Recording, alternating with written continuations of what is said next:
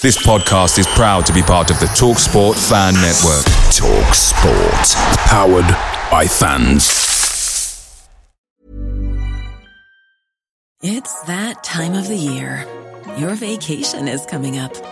You can already hear the beach waves, feel the warm breeze, relax, and think about work. You really, really want it all to work out while you're away. Monday.com gives you and the team that peace of mind. When all work is on one platform and everyone's in sync, things just flow wherever you are. Tap the banner to go to Monday.com.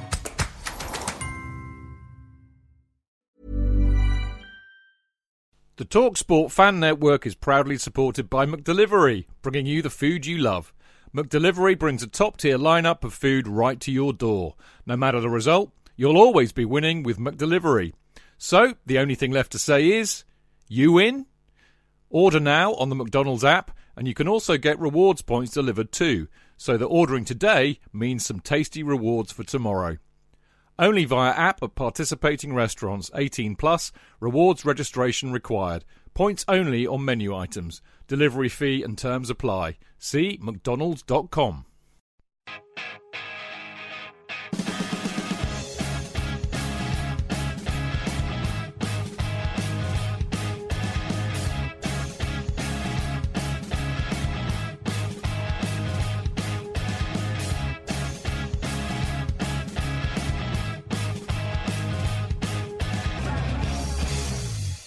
Welcome to the Chelsea Fancast, fueled by Guinness, powered by celery.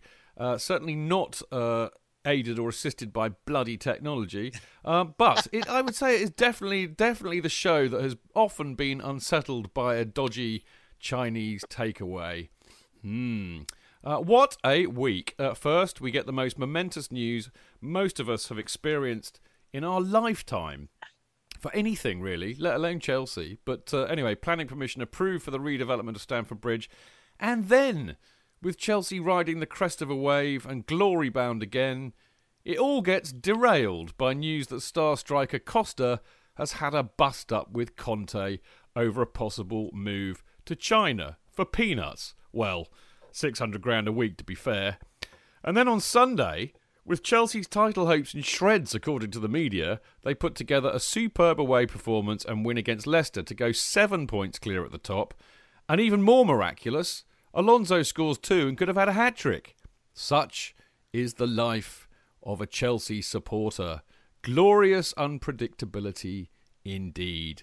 Uh, and uh, I am nothing if not gloriously unpredictable because I am Stamford Chidge, and the name of tonight's show is the Chelsea Fancast the cost of Everything and the Value of Nothing.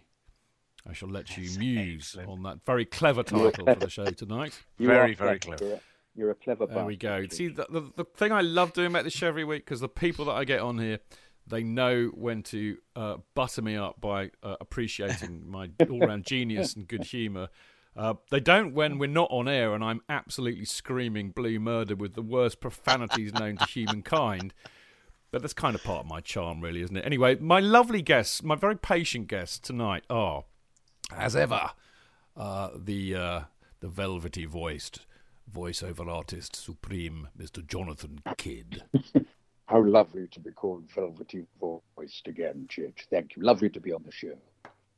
I thought that was a passable impersonation of you, really, mate. I have to say. Oh, I was impersonating you. Oh, were you? Well, I was in person. So you were in person. That's a bit like that scene from uh, Tropic Thunder. You know, what was it? I'm a black man playing a black man played by a black man. That one. You know, the really funny scene before he goes full retard. Yes. yes yeah, people out there will know the scene I mean. Jonathan, as always, lovely to have you in the house. Uh, we've also got, we haven't had Tony on for ages. Seems like a long time, but we have the Reverend Tony Glover in the house. Good evening. Uh, I'm not um, velvety voiced. Probably a little bit more sandpaper on gravel, really. Yes, yes, but all be- all the better for it, Tony. Indeed. Good voice, though, Tony. Good voice, though. I that's like that, it, yeah, that's that's what I like. That's what I like. Yeah, Tommy Steele. That's me. That's you. Yeah. yeah. Flashbang Wallop. What a picture. Actually, one for the teenagers the there. Yeah, for the older listener amongst us. Uh, now, last but by no means least, he's probably wondering why on earth he's even on here, having heard that preamble. But I, I tell you what, I'm really, I'm really chuffed to have uh, Liam Twomey, the uh, Chelsea correspondent for ESPN. Uh, Liam, a warm, warm welcome to the Chelsea Fancast. Sorry about all the aggro beforehand, but really good to have you in here now. Yeah, not a problem. Thanks for having me, guys. An absolute pleasure. I'm not sure if I deserve the uh, the privilege of the prestigious last introduction, but I'll take it. No, that's right, mate. T- tell, I'll tell you this for nothing. Whatever you get on this show, take it. Take it with both hands and grab it because somebody will try and nick it. It's kind of how it works here. Now, on that, on talking of nicking, actually, Liam, I've got a question to ask you. When did the London is Blue podcast ask you to be on their show? Um, I believe it was. Well, the thing is, we've kind of been dancing around each other via Twitter DMs for a couple of months now. Um, but I think I think it actually was a few weeks ago. To be fair, it, it just happened So- to be a, a clash. It all happens at once. So, so by like a technical a knockout, tour. yeah, by a technical knockout, they technically asked you to be on this week about a week before I did.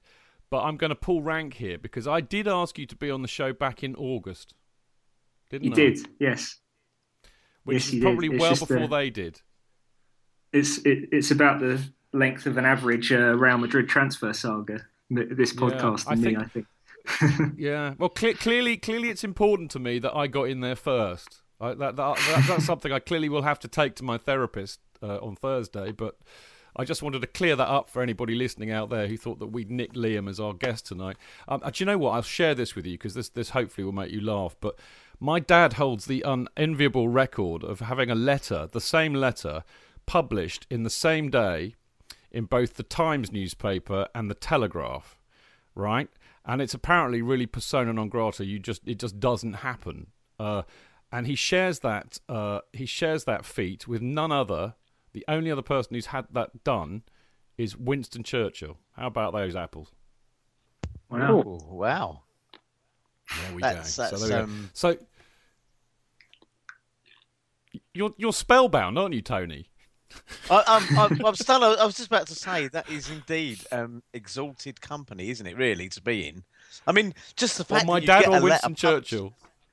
Well, yeah, well, both actually. I'm sure. I, I actually did after we chatted after the City game last year, and you told me who your dad was. I did go and look, kind of look it up, you know, because I'm a nosy Yeah. sod or whatever. And uh, and it's, it's very impressive, I have to say.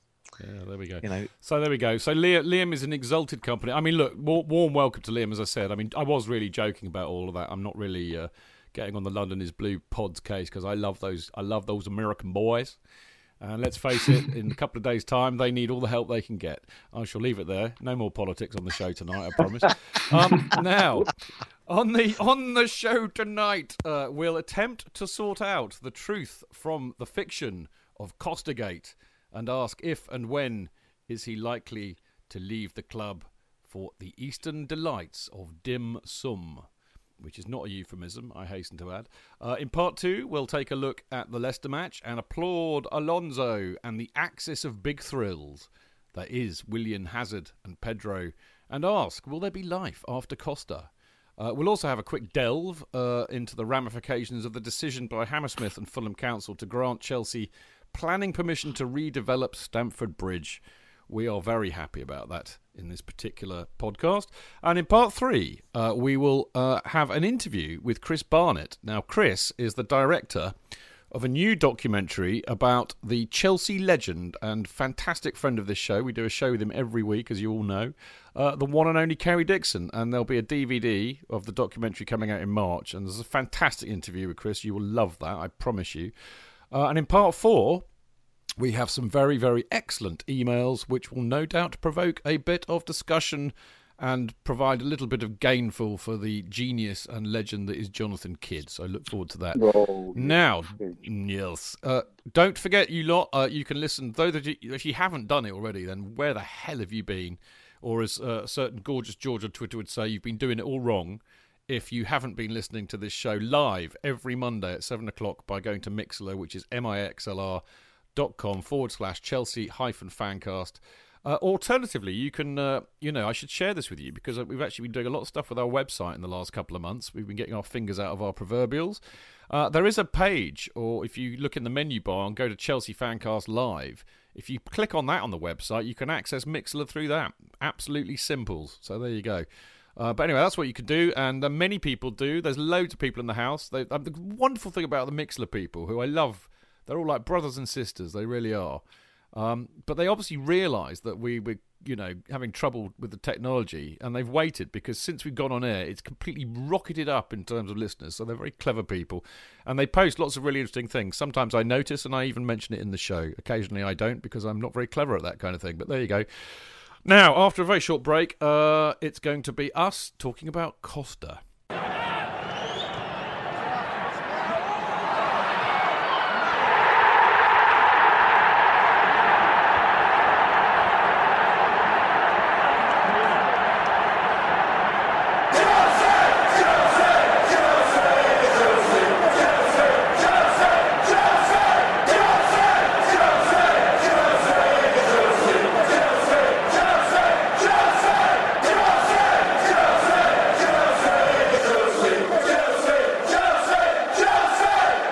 We go. I mean, what a week. Only at Chelsea, only at Chelsea can it be going so fantastically, swimmingly, brilliantly, only for us to shoot ourselves in the foot and for it all to go so pear shaped. I mean, that, that's kind of really why I love this club. But I'm going to ask Liam this first, gents, because I think Liam uh, is uniquely positioned amongst us all. Uh, because it, Liam, as I'm sure he'll tell us in a minute, you know, he has access to the press conferences, so he's actually there uh, in the thick of it. Um, so we're lucky to have him on the show tonight, really, given what's happened.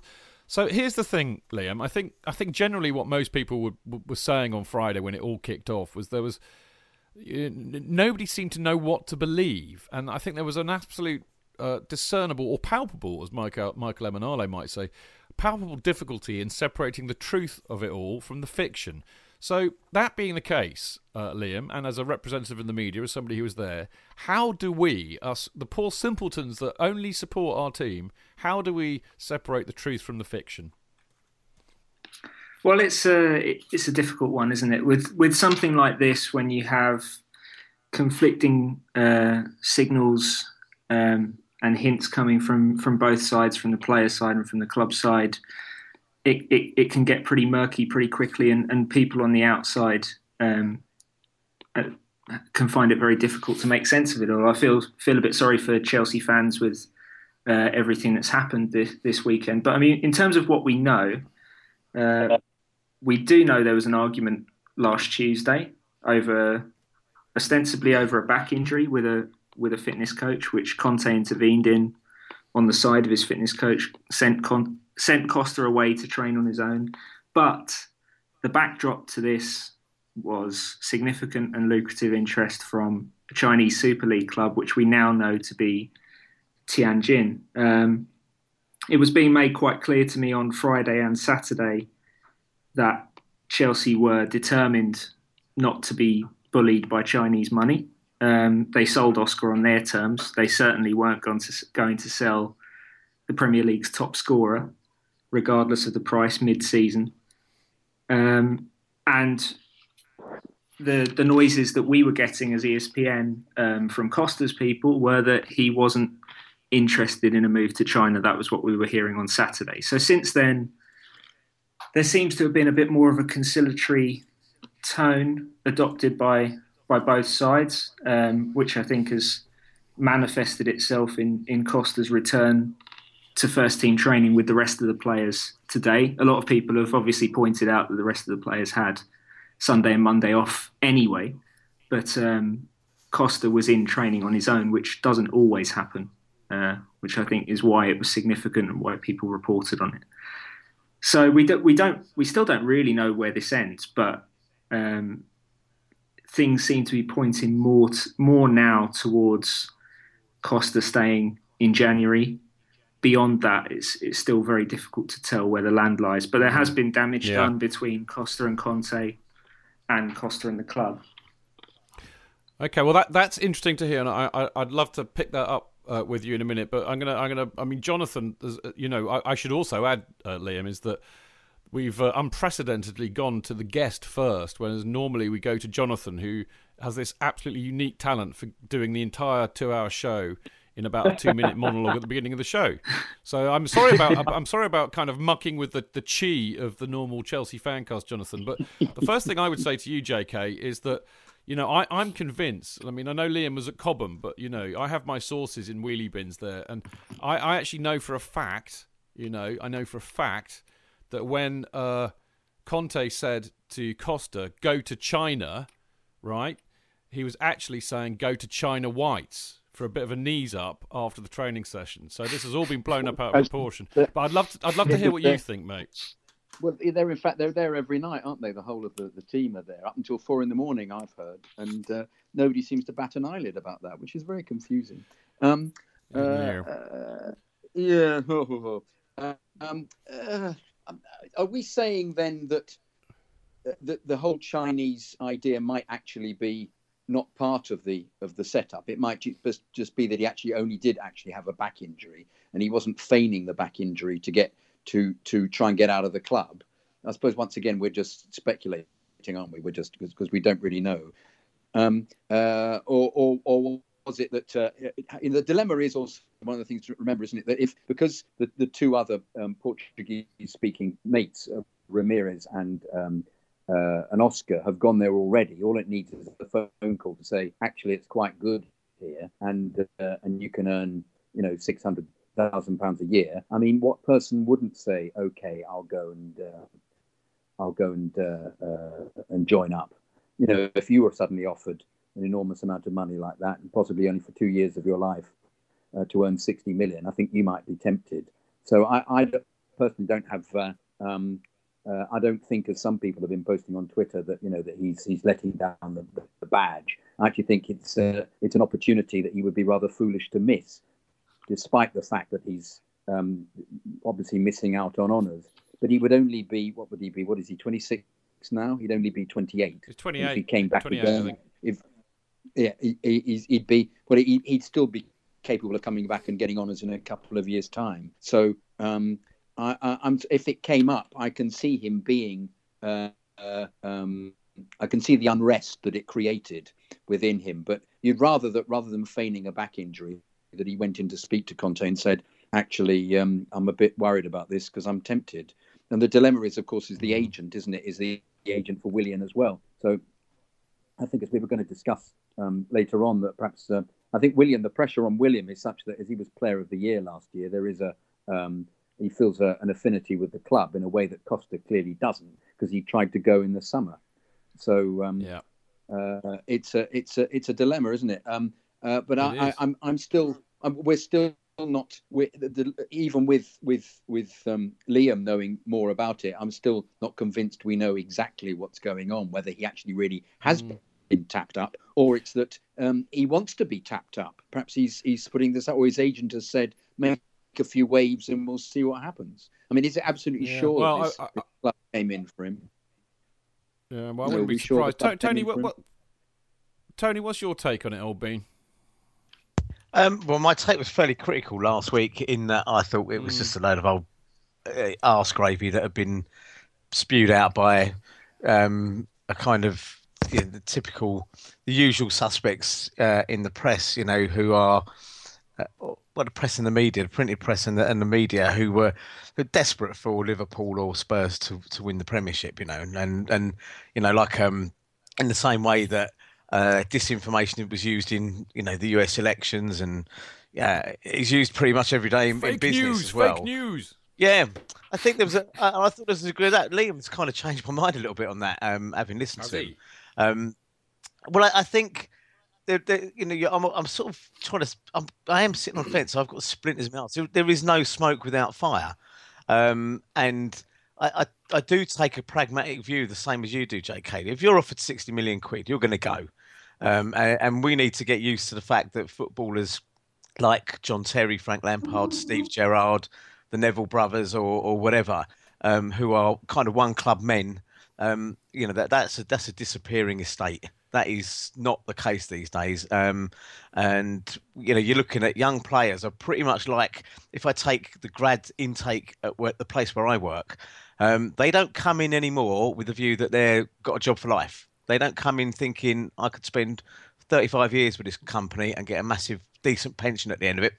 Um, it's a two to three year turnaround, and I don't see any difference with footballers, to be honest, these days. I think there is a. Uh, it doesn't necessarily mean it's a disloyal disloyalty to the badge or anything like that. I think possibly the only people who have that loyal no, not possibly are the only people who actually pay to go into that ground. The fans are the only ones with the loyalty to that badge. I think very few players do, and I think if Costa goes, um, then it, we've had pretty good service out of him. I, I'm not sure how it how it works for the rest of the season. Having listened to what Liam said, um, you know, it doesn't matter. You know, bridges have been burned here, and I'm not sure how you'll you'll get that back. I'm not sure about whether he's the kind of player that would be committed to it. If he knows that even if he sits on his arse for the next six months, um, there's still a 30 million pound a year offer or whatever it is from China. I'm I'm not sure the motivation will be there. That's just a view. I tell you what, yeah, it's interesting, man. I, I, tell you, I mean, you know, actually, that was the one thing that, uh, well, I mean, that's that would be disingenuous to say that. I think what, most of what Liam said, I found fascinating. But the one thing that really piqued my interest, Liam, was that there's been a, you know, there there has definitely been a fracture of the relationship between Costa and Conte, and I mean, how's that going to play out, uh, you know, as we go forward? Because I, I tell you what, what the one thing that I do glean uh, you know, adding two and two and making five, is that I get the feeling that Roman Abramovich is not going to allow to happen what happened last year in terms of player power and player revolts. I think he really likes Conte a lot, and I think that he'll stand by Conte. And you know, if there is a fracture in the relationship between Conte and Costa, that that's not going to bode well for the rest of the season, even if he does stay, is it? That's true. Um, all I can say to that really is we.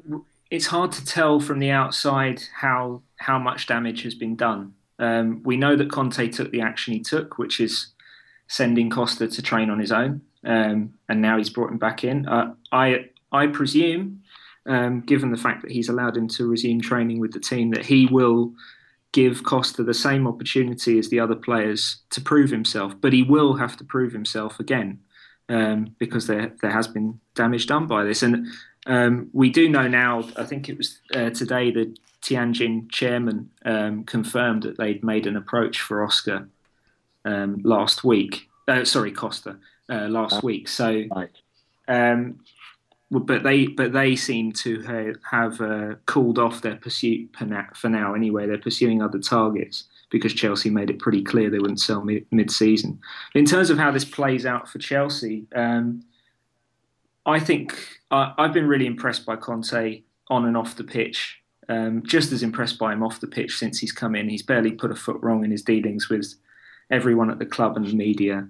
This is the most serious situation he's had to handle, but I think he's handled it really well so far. He was very careful not to burn his bridges with Costa in the press conference after Leicester.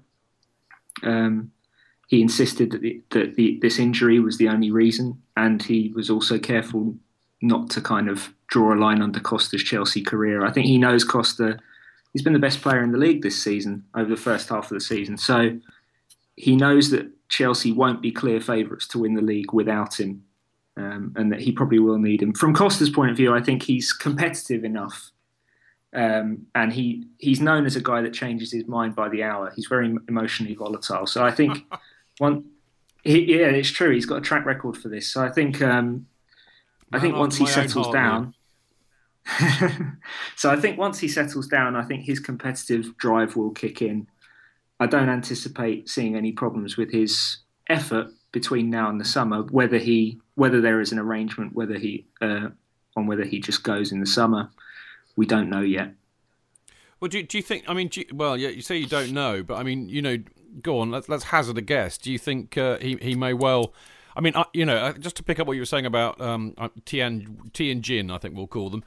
But um, you know, I read a report from the BBC today saying that a lot of the reason why they've cooled down is not just because Chelsea said no, we're not selling him. It's also because their government's now imposed a three foreigner rule on each team, and they were kind of saying that it didn't leave any room for that.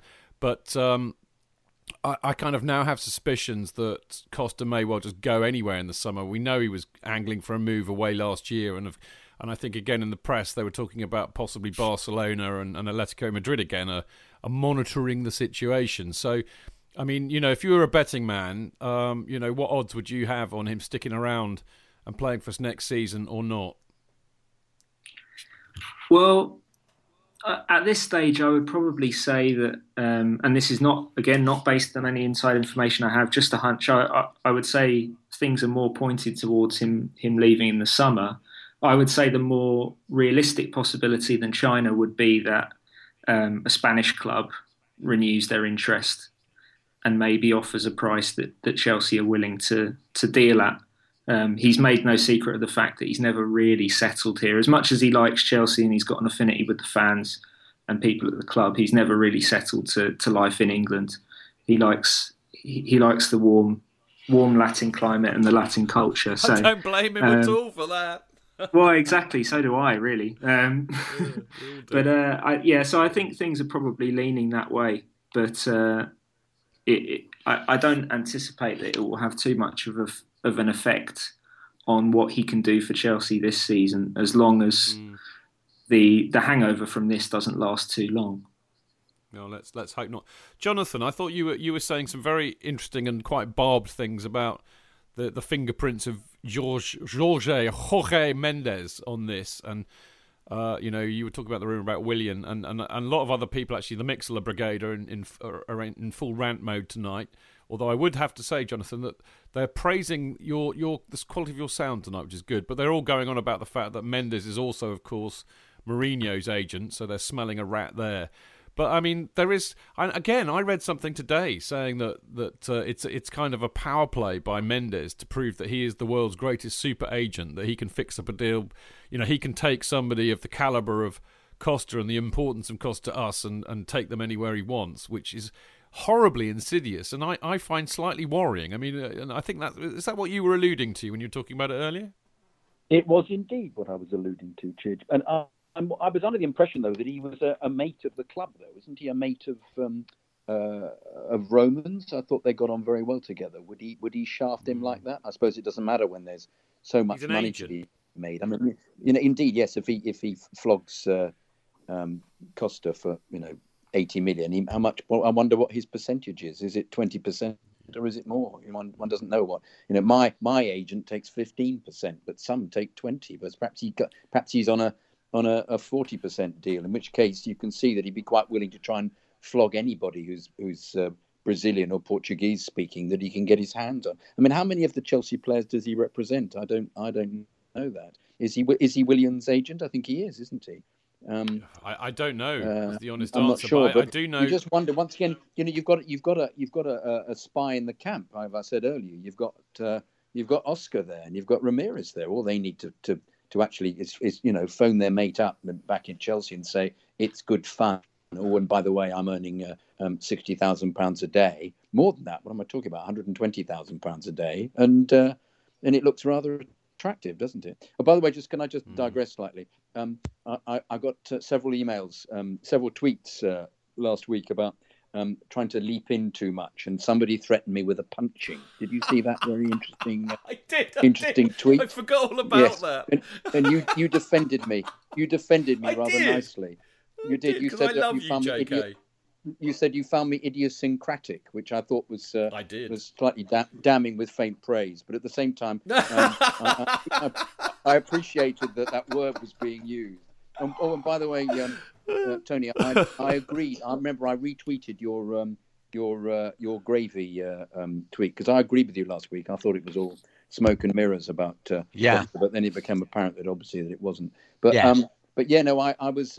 Um, clearly, I interrupted too much because I had the same thing as you had on the um, on the Podding Shed. I had a couple of really good gags I was trying to get in last week, and uh, I couldn't get them in, and clearly offended this one particular bloke who just said, "Next time you see him, give him a good punching, Chidge." So uh, I'm looking forward to. Well, the, you know what? To the, be the to right, be really honest, the right cross that you will give me. Yeah. yeah. Uh, to be really honest, J.K., I think the guy had tweeted me first and hadn't atted you in and uh, and I said, well, I said in the good old days when we were, when we were all when we were all sat round a table, if any of them got out of yeah. order, I would either just un- disconnect their mic, which I used to do with Doctor Mart an awful lot, no, if I anybody remembers. Yeah, yeah. yeah, or I'd just punch them. I, and, and that would shut them up. and I think that that's what easier, prompted him. Ah, right. You know, oh, I wish, sometimes I, I wish we could. Um, I got I got given a, what was it? Um, somebody added in that I was a clickbait polemicist, which I have to say Whoa. I thought was fantastic. I'm actually going to use it on my CV. I thought that was great. Actually. Yeah, yeah, I like clickbait. But Jonathan, just to really. just just to put a line under your talk about agents, uh, from what you said yeah, yeah. about your 15%, I now know who I know your agent, and I now know why he's so drunk at Lords whenever I see him there. Chidge, the amount of money he makes is obscene. It's, almost as bad as, as Jorge, Jorge Mendes. Just tr- trust me. Anyway. So does this mean we can expect move. to see you doing voiceovers in China very soon? I think somewhere, yeah, there might be not the same route for the uh, for, for the, the dulcet English velvety tones in China, but uh, do you know um, what, mate? I, allowed, I, would pay. I would. Do, you pay. Sorry, you say yeah. I, I, I would pay an awful lot of money to hear you doing a voiceover in Chinese. Right, I would yes, pay a yes. lot of money. I'm not, I'm not allowed. I'm not allowed to do that. It's not PC anymore because on on the Noddy cartoon I'm doing at the moment, which is a kids thing, I have to play ninjas, yeah. and they have to be politically correct ninjas. So I kid you not, we're not allowed to be Asian in the slightest. so you cannot go because occasionally you do it. The ninjas are all doing flick flacks all over the place. If you go, ho, ha, ho, ho, they go, uh, Jonathan, terribly sorry, but um, you possibly do that uh, less Asian? I go, oh, okay. You're, oh, no, still Asian. It's Asian. It's Asian. Can you make it? Can you make it a bit more less Asian? So you end up going, ha, home, hmm, hey, ha, ha, ha, hum, and they go, perfect, excellent, well done. Oh, that's absolute not, arse uh, gravy, as Tony would say. I mean, I, I will fess up, and I, I, was I was on I was on tweeting fire on Friday because I refused to engage in the debate in any intellectual way whatsoever. So I just put tweets out like saying, "Well, I nicked one for the intro of the show about the fact that I feel for Costa. It's not the f- you know I've often been unsettled by a Chinese, and I also yes, said there should be a rule." there should be a rule saying that only players with R and L in their name should be allowed to transfer to China which was you know borderline racist, but I think I got away with it. Um, listen, remember, just remember, just I put, I put, I put I put back Ruben Loftus Cheeks had it then, if you remember. You did, you did indeed. Well, I, what people may may remember, this part's going to run and run. I just know it is. It's too much fun. But people may remember a long time ago, just after we'd started the fan cast, in fact, um, that Chelsea went on a chi- a tour of China, and it was in the time when we had uh, Frank Lampard and Shaun Wright-Phillips, and me and Martin and Tell were just absolutely wetting our knickers at listening to the Chinese commentary of them trying to say flank Rampard and Shaun Wright-Phillips. It was just too much, you know. Of course, those were different days, and we kind of just about got away with it then, and we would never ever say anything like that on the show now. Listen, I better draw a line never, under this ever. because. Uh, no, never you. ever. We would never do that. Not with us. Not also particularly not when we have a serious journalist in the house like Liam, who's probably thinking, "Oh my God, I better get on the phone to surely, my agent." Um, surely, surely, it's it's Liam. Enough, Jonathan. We need to get on. Um, listen, I'm just going to draw a line under it because I want to pick up on something that Tony said, which I absolutely agree with. Uh, really, which is you know, let's be frank. Uh, nobody is bigger than the club, uh, and if we're kind of reading into it, what Liam was saying, that it's a very good chance that Costa might just decide he's had enough of the summer. No one's bigger than the club. Uh, but I think the other thing is, is that there's no, you know, there is no loyalty in football at all. The only loyalty in football these days, in my opinion, is from the supporters. And I'll, and I'll be honest, actually, people, I think even even that's under threat. I mean, I, you know, we're all quite old, yes. so it's unconscionable that we could ever do anything but support the club that that we've supported all of our life. But I remember, you know, as long ago as 2008, seven even, I did a a massive interview. I had him as a guest on a football show I was making. I can't remember his name sadly, but he's weirdly he's the business he was the business correspondent of the Observer, but he's a massive football fan, big West Brom fan. And he said that the, the, the, whole thing about modern football, and this is probably something that, that we've all seen in the nappy shitting on Twitter, I hasten to add, but he said the thing about modern football, he said, oh, uh, these days, a supporter, and I think he's really talking about armchair supporters, but he said they will change the allegiance to their club on average five times in their lifetime. So even supporter loyalty is under threat, I think, Tony. Oh, I agree. Um, I, I, I see more and more tweets um, from people who profess to be. Uh, I'm a Manchester United and a Chelsea fan. Uh, no, you're not. Um, and not on my uh, watch. And, and I, uh, and I've actually, you know, I've got examples of younger nephews uh, who have uh, changed their allegiance from Chelsea to Manchester United, and now, you know, they're they're, they're now with with Arsenal, and and you just think, um, the whole thing. Yeah, uh, there's a little bit of this is on football tourism, of course, as well, which is a, a another kind of uh, aspect yeah. of that of that inability to sport. You know, we're going to the game now. Look, if I'm in France and Montpellier are playing Paris, uh, Paris Saint Germain, I will go along to the game pretty much as a neutral. What I won't do is tour around different cities, going to see different teams just for the sake of it, and saying I'm a fa- I'm a big fan of, of this, that, and the other. And I think it's a football tourism. But um, friendship scars, there's another addition into the um, you know who do you support thing. You know, I wouldn't wear one. I I I I I've got to tell you this. A few years ago, I had a bet very publicly with our chief technology officer, um, with another guy who's a, a, Chelsea fan. The two of us had a bet with a Manchester United fan in the office, and she said, "Why don't you lot stop talking about money and that?" She said, "Here's the bet: when you come into work, whoever's won, okay, uh, or whoever's lost, will wear the shirt of the other team for the duration that the game went on for." So we played oh Man United. I think they scored. Remember the game? They scored after about 30 seconds, I think. Yeah. I yeah. think it was in Di Matteo's time. And I shit you not, 94 minutes. I wore a Man United shirt around the office, photographs, everything was taken. It was Facebooked. I even got a copy of it down my pub and had it framed with the words "wanted by the Chelsea police for being a splitter." So, and, and that hurts. That, but you get, you get you, you already get the, the idea of the pain that that caused me. Okay, um, and I think you're right. I think the supporters are under threat, and I think, if you like, there's a danger of football being gentrified through the whole "it's a business" thing these days.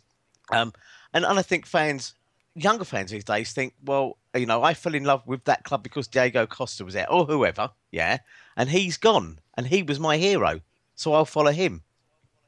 And I think that does happen. Mm. It never would have dreamt of happening because obviously when we were younger, um, transfers were much more low key. There wasn't transfer yeah. windows. They weren't so much story. And generally, it was because they were either getting a little bit more money or because they were a new manager coming or they were at the end of their careers. There you go. Okay, so I agree with you. Right, but and that's why I asked you, Tony. I knew I'd get a, I'd get a, a, really intelligent answer and a couple of jokes thrown in for good measure, which is part of your genius. Um, listen, one of the things I should, one of the things I need to read out from Mixlr. Hang on, J.K. You're not. There's a brilliant post by. I'm, I'm sorry. I'm sorry. I am. I forgot that. Yeah. Right, I've munched it. It's all gone now. Yeah, right. I know I'm a hypocrite. Not to eat. Anyway, be quiet. I want to read out this post from Mixlr. Joe the Blue has just said something brilliant and I know you'll love this. He said, One of my mates is a Liverpool fan. Am I wrong for refusing to dance to You'll Never Walk Alone at his wedding? Absolutely not, Joe. No, that you're not. Proper Joe. Chelsea behaviour. Dreadful. Oh.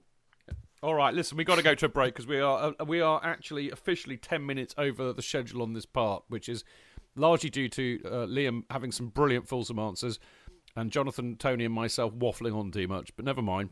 It was all good fun. right, after the break, uh, we'll take a look at the Leicester match and applaud Alonso and the what I like to call the axis of big thrills that is Willian Hazard, and Pedro. And ask, will there be life after Costa? And we'll also have a quick delve into the ramifications of the decision by Hammersmith and Fulham Council to grant Chelsea planning permission to redevelop Stamford Bridge. Uh, many of you will know, of course, that Liam, uh, along with the wonderful Dan Levine, uh uh, uh, uh, uh, who's you know on this show a lot, but Liam and Dan were both tweeting live, and I have to be honest, it's one of the most weird experiences I've ever had of following a council planning me- meeting yeah. by Twitter. Yep. With with more tension than I've followed. I mean, I mean, people of a certain generation like me, you, and uh, and Jonathan, Tony, remember the days when yep. we used to follow matches by teletext. Indeed. It had the same kind of yeah. ring of intensity about it. There you go. one for the yeah, teenagers. Yeah. Anyway, we'll be back in a sec.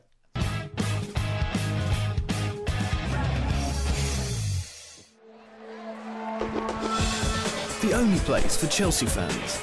Footballfancast.com. Real fans, real opinions. I'm Jason Cundy, and you're listening to Chidge and the boys on the Chelsea Football Fancast. total nutters, and proper Chelsea.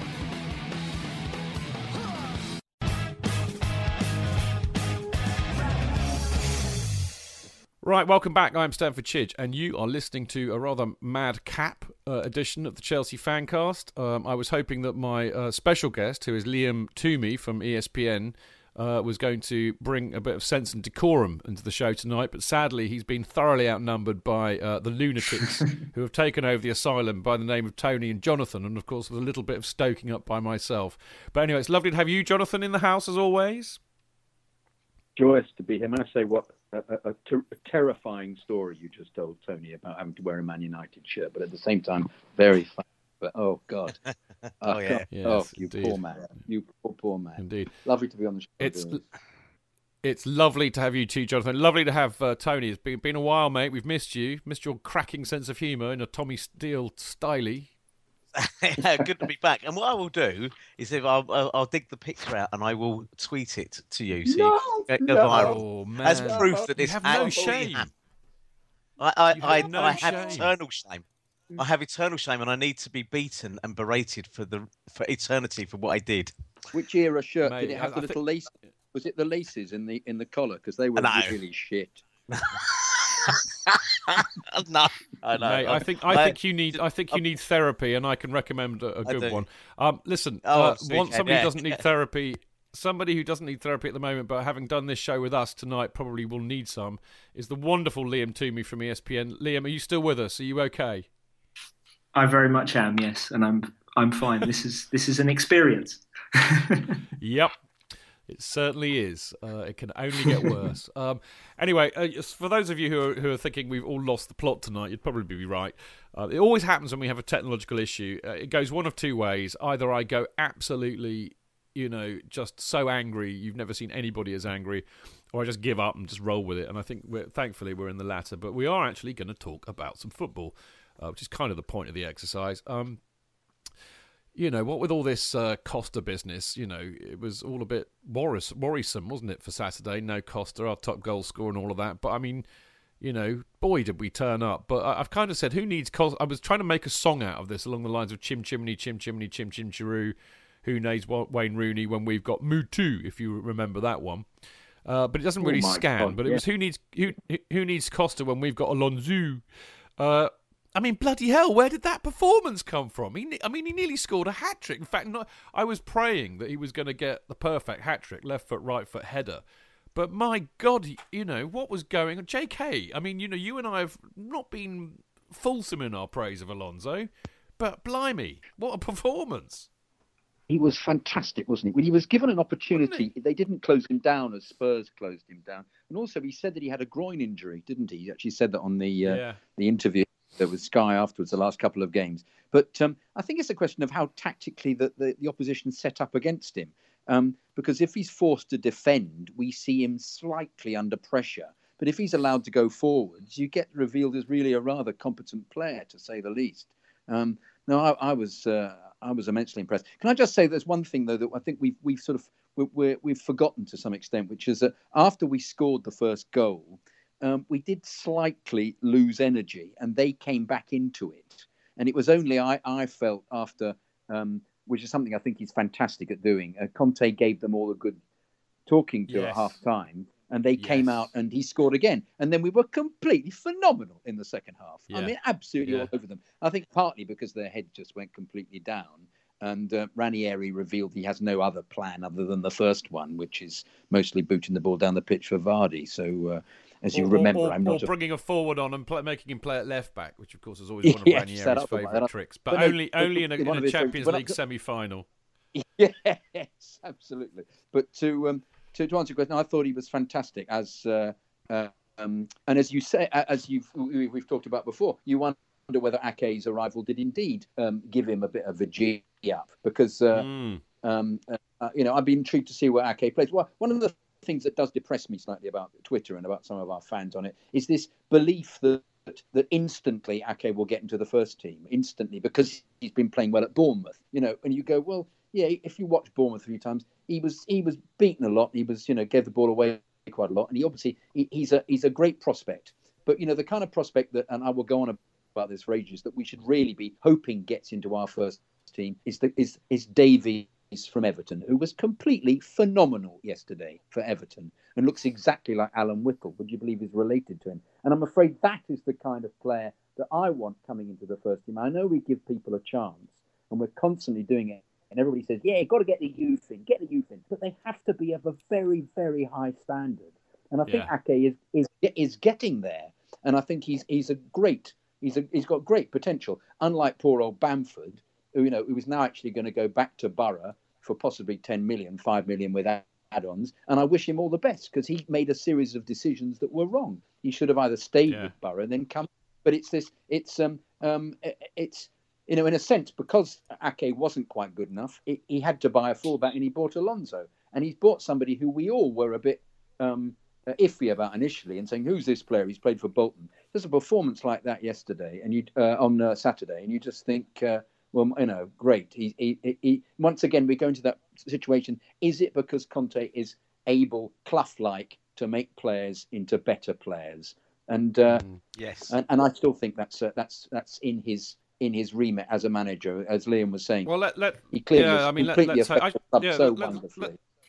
Let, us talk. Let's let's talk to Liam about this because I, you know, you're right. Actually, I, I did put in, didn't I? Um, I wonder whether Ake uh, arriving might have uh, sharpened up uh, Alonso yeah. because I think actually because you know we've talked about this a fair amount on the show actually about the fact that there are some key positions with what would we we would have called hitherto average players as in Moses and and uh, Alonso who've you know yeah. become very important to the side and one of the things I think that's changed this year compared to last year is that there seems to be genuine competition for places. So, Liam, you know, do you think uh, actually before before I ask you about whether Ake sharpened up uh, Alonso. I think it's a very fair point to say that he there was a rumor he was carrying an injury for a while, so fair play to him for playing through that.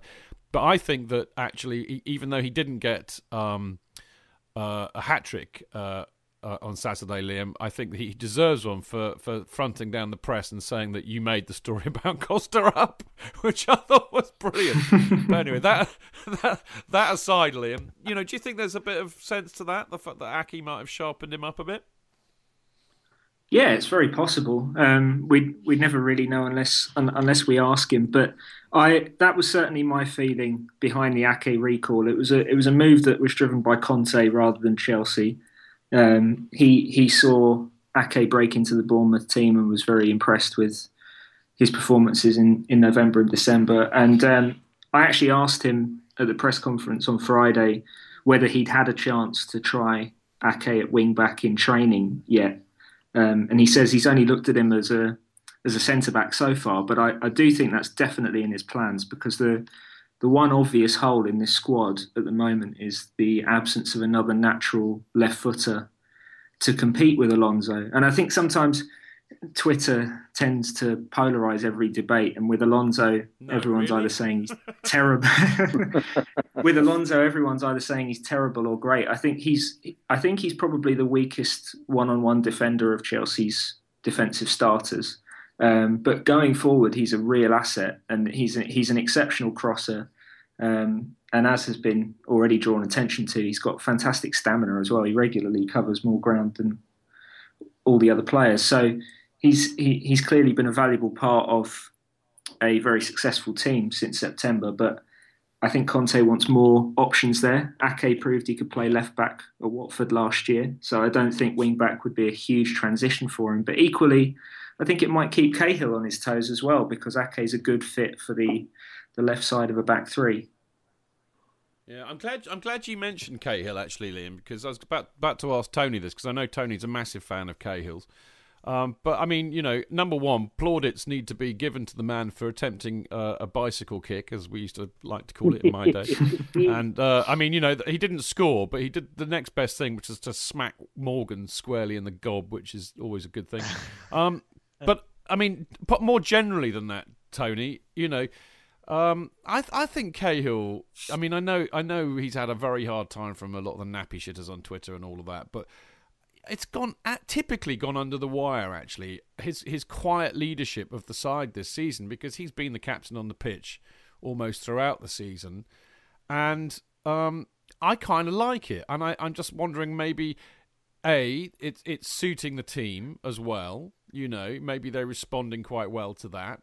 And secondly, um, it would have been a complete and utter stupid mistake for Cahill to tried to be, you know, JT, who is much more verbal and much more of a presence as a leader on the pitch and a captain on the pitch. But I think you know maybe maybe Cahill maybe Cahill deserves a bit of praise for his, his leadership of the team in the last you know two or three months. What, what do you think, T? Oh, yeah, I've you, you you said it correctly. I have always been a fan of the fact that um, it, it, there seems to be. Let's talk football snobbery here. So you, you mentioned it earlier. We're not sure about Alonso because he used to play for Bolton. Uh, Gary Cahill used to play for Bolton. Many good players did. Um, and we seem to have this mentality in, in the Premier League now of you know you have to buy these fantastic talents in rather than develop them, rather than spot opportunities and say you know we can pick him up for five mil or whatever and turn him into a good player. Um, if you remember, uh, Cahill did a, a kind of backheel uh, attempt at goal, I think, um, almost Zola like, uh, against Peterborough the week before, which nearly went in and would have been added, but he wouldn't be going, blimey, who knew we could do that? Um, I, I think Gary Cahill's style of leadership may well be slightly understated. It may well be that we need a change from JT. Um, he, he, the other side of it is, is uh, I used to be a network engineer, and nobody gave a shit about the network until it went wrong, because it just kept yeah. working in the background. Right? It just kept working in the background. It did what it was supposed to do. Okay, and people have a habit of not praising people who you know people uh, Didier Deschamps was one when he had his sort of shortest spell at Chelsea when he was described I think as a water carrier wasn't he or something? Okay. You've got these players that come in Makelele to a degree. It was only the fans that kind of lifted him up into something other than just a bloody good stopper yeah? But you know I, I, I like those players. You can't have uh, 11 Galacticos on the pitch. That's just a failed policy, and we're seeing that at City now. We're seeing what a disaster that can be when when a team really has no bonding together. And it's those quiet players and that kind of quiet leadership that Cahill's putting in that I really like. And not only that, he's a far better footballer than people give him credit for. And Conte has stuck with him. He's played every game this season. Conte has stuck by him and said, You're my man. I trust you. There's people still now on Twitter giving all that bollocks about we'll get rid of Cahill in the summer and we'll go and get, I don't know, whoever this is and that. Bollocks. This guy, yeah. this bloke's the captain of England. Yeah. You know, or, well, or, or occasionally. To be fair, Tony, yeah. to be fair, Tony, that used to mean something once upon a time. Yeah, well, I suppose it did. my point is, he stepped into that role when uh, uh probably J.K. will probably agree with me here. When we all thought Luiz was going to be, you know, uh, uh, and he may well be in the future, okay. But Cahill has stepped in, and you know he has played fifteen of those last fifteen games, of which we've won fourteen and lost one, albeit to, you know, the the, the loathsome Spurs or whatever. He's he's done a fantastic job, and I, I actually rather hope he stays under the radar and carries on doing it. Mm. Well said, Tony. I would agree with that actually, and I think that's kind of really what I wanted to ask you, Liam. Just a quickie here, because um, I, I, know Jonathan's uh, champing to get champing at the bit, and he, he's going to tell me off for eating again in a second. What, JK? I know. I'm sorry. I know. I was hoping you wouldn't notice. I've stopped eating again. All right. If you really must know, I'm eating a Tic Tac. Anyway, Liam, what I was going to ask you, and I, I, you know, Jonathan, Jonathan, shush. Jonathan uh, alluded to this. What? Ham sandwich. Own up. No, it's a tic tac. Anyway, Liam, yeah. you know, he, Jonathan alluded to this a minute ago, um, and, and and I would agree with it entirely. Actually, I thought some of the football that we played in that second half was absolutely sublime, and you know, I should nail my colours to the mast here, Liam.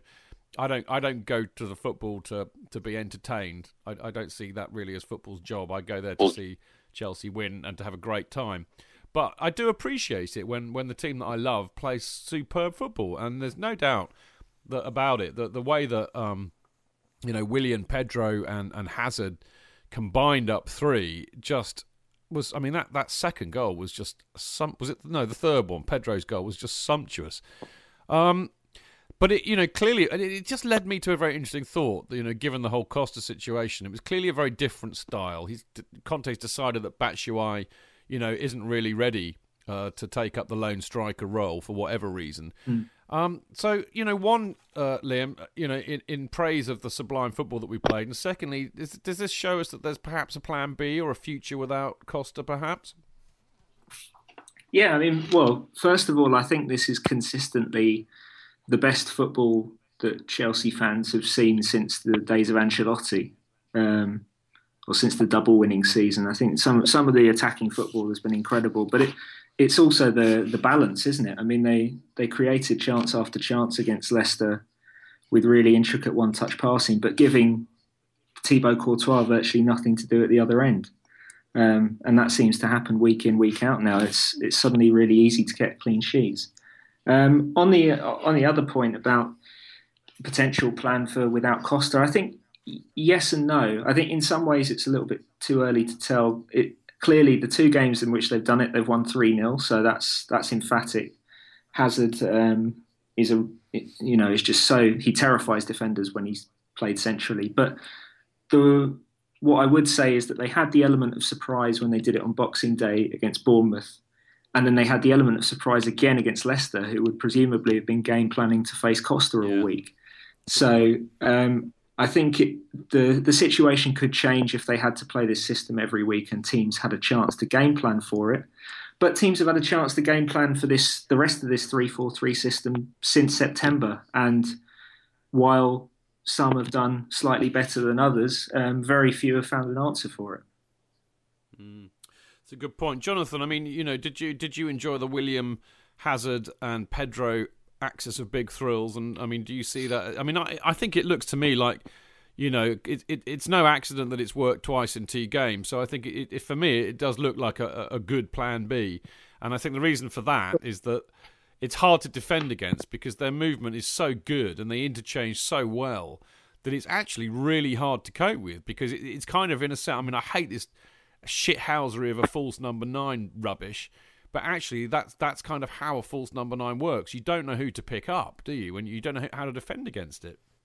Well, I was under the impression, in fact, that Hazard plays much more as if he's a number nine than it being false. You know, I think he's actually there in that position. It just is that he's he's got much speed, better speed and skill than your normal number nine who holds the ball up better um, and is there as a you know large man to do flick-ons or whatever. But I can't just say that. I think one of the reasons this works so well is it's allowed Pedro to express himself and reveal what a completely fantastic player he is, which you know for the past two seasons, for whatever reason and whatever position he was playing, or whether the setup didn't suit him, um, he didn't he didn't show that. Whereas at the moment, for me, um, uh, if the Costa thing does go completely tits up, he's he's so far his player of the season. I think he's been uh, he doesn't and he doesn't like scoring goals. I mean, the header I think was the easiest goal he scored because, as we know, he normally picks the top right hand corner to have a go at. You know, because he's uh, he's such a good player. But as the three of them together, I felt that Willian uh, that was the best Willian had played all season because he's been suffering uh, all these um, emotional problems because of his, his, death of his mother. And the, th- the three of them together really complement each other. It's um, it must be so difficult to defend against, absolutely, as you say. But um, but no, I, I think uh, the fact that Pedro has come through is like having another player. Um, and this is more clearly the player who was allowed to express himself at Barcelona. And I'm so pleased mm. that uh, that we're seeing the real the real him because he comes across as being a sweet guy as well. So so it's all uh, you know it, it, it's a it's a great opportunity to see to see the proper Pedro, and I love it. I really love it. Yeah, no, I'm I'm falling in love with Pedro Pedro Gonzalez muchly. I have to say, uh, you know, yeah. I really am. Having been foul to him for most of last season, um, Pedro, I'm really sorry. I, I, you know, I'm a bit like Costa. I'm mercurial, mate. Um, I, I am tempted to, to like waffle on about being, you know, what, Jonathan? Uh, lightweight, you called him last year. Lightweight, easily. I just didn't over. think he was. Yeah, but he was. I mean, I, I called it as I saw it, but I mean, you know, it's not the first time it's not the first time a player has come over to play in the Premier League and struggled in the first year. I mean, Drogba did, for God's sake. Agreed. remember back that yeah. far. You know, so I should I should know better. But we're emotional beings. It's a passionate game, and I, I get you know I get to talk shit two hours every Monday night about it. So you know, anyway, enough of that. I mean, I was going to waffle on and, and, and go on about it. You know, seven points clear of Spurs, seven points clear of Liverpool, eight clear of Arsenal, ten clear of City, twelve clear of United. What a wonderful position to be in. I read something today saying that uh, only two sides have not gone on to win the league with 53 points or whatever it is we've got at this stage of the season. Um, it's looking jolly good. I mean, the thing, the one thing I would say, I mean, really, what I'm trying to say is I'm shutting down the talk about the Leicester man because I want to talk about Stamford Bridge. But as a kind of a summary of it, I do think that it was a massively big statement and, and, a, and a real result under pressure, actually, after the fiasco with Costa. I thought it was hilarious. Uh, I no doubt Tony was going potty about this, but the the, the, the whole Sky thing about the, the mini league of, of those in the top seven. Oh. So desperate were they to have Liverpool on top of something. What a load of shithousery, Tony. Can you very quickly just yeah. register your disapproval and disgust at that? it was it was worse than shithousery, but I'm not going to use the words I want to use because it is. no, it, it doesn't matter how Sky hide it. Okay, uh, it's it's it's a bit less on the BBC because uh, even ex Liverpool players like Merv, Benny Murphy, and that even been... worse, Tony. Well, they are, they are, but they, need to, they need to do something about that smug ass Jake Humphrey and his "I'm your pal" bloody thing that really gets on my goat. However, on Sky, you're right. There's a desperation, and it seems to me there's just one or two voices in there that are.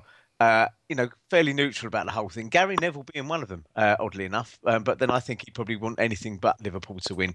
Um, but you're right. It's just, it is just, they are, there's a desperation about it. And, um, you know, I, I, I would be walking past Sky's office with an umbrella um, should Liverpool ever win the league because I do not want all of that jizz on my head.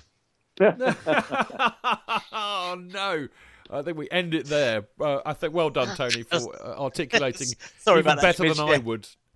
No, no, that's, that's indelibly imprinted on my mind forevermore. Sadly, um, excuse me, people. Um, I think moving on. I mean, I, am really itching to talk about this because uh, I mean, whilst obviously I have official duties and was making statements left, right, and centre. In fact, actually, um, Liam won't know this, but uh, um, you know, obviously we we were primed and ready for hopefully a positive announcement at the uh, planning meeting uh, at Hammersmith and Fulham Council last week to uh, give permission for Chelsea to redevelop Stamford Bridge, which is something we all want.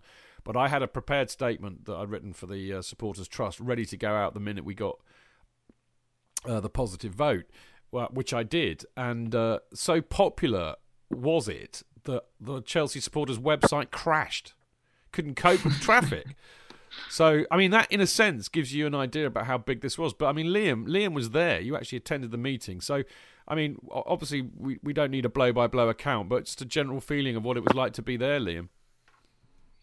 Yeah, it was interesting. Um, obviously you, d- you didn't necessarily get a sense within the room of, of, of how momentous it all was, particularly no. as individual councillors were raising really, really specific uh, questions with regards to the to the planning application. But you did get a sense of it from the the interest that that my tweets and, and Dan's tweets were getting um, from from Chelsea fans all over the world. I think he he said he looked afterwards and his timeline had had 1.8 million views, which is astounding for for three hours. You know, um, this is clearly a huge issue for, for, for Chelsea fans, and it was um, it was quite a surreal process because it took three hours. Like I said, there was a massive lull in the middle, lots of dull questions, but then it all happened very quickly. Um, they just called a vote, and and it was unanimous. Um, and there, you know there weren't really any suggestions all evening that that any of the councillors had major objections to. A lot of them were very complimentary, in particular of the, the design,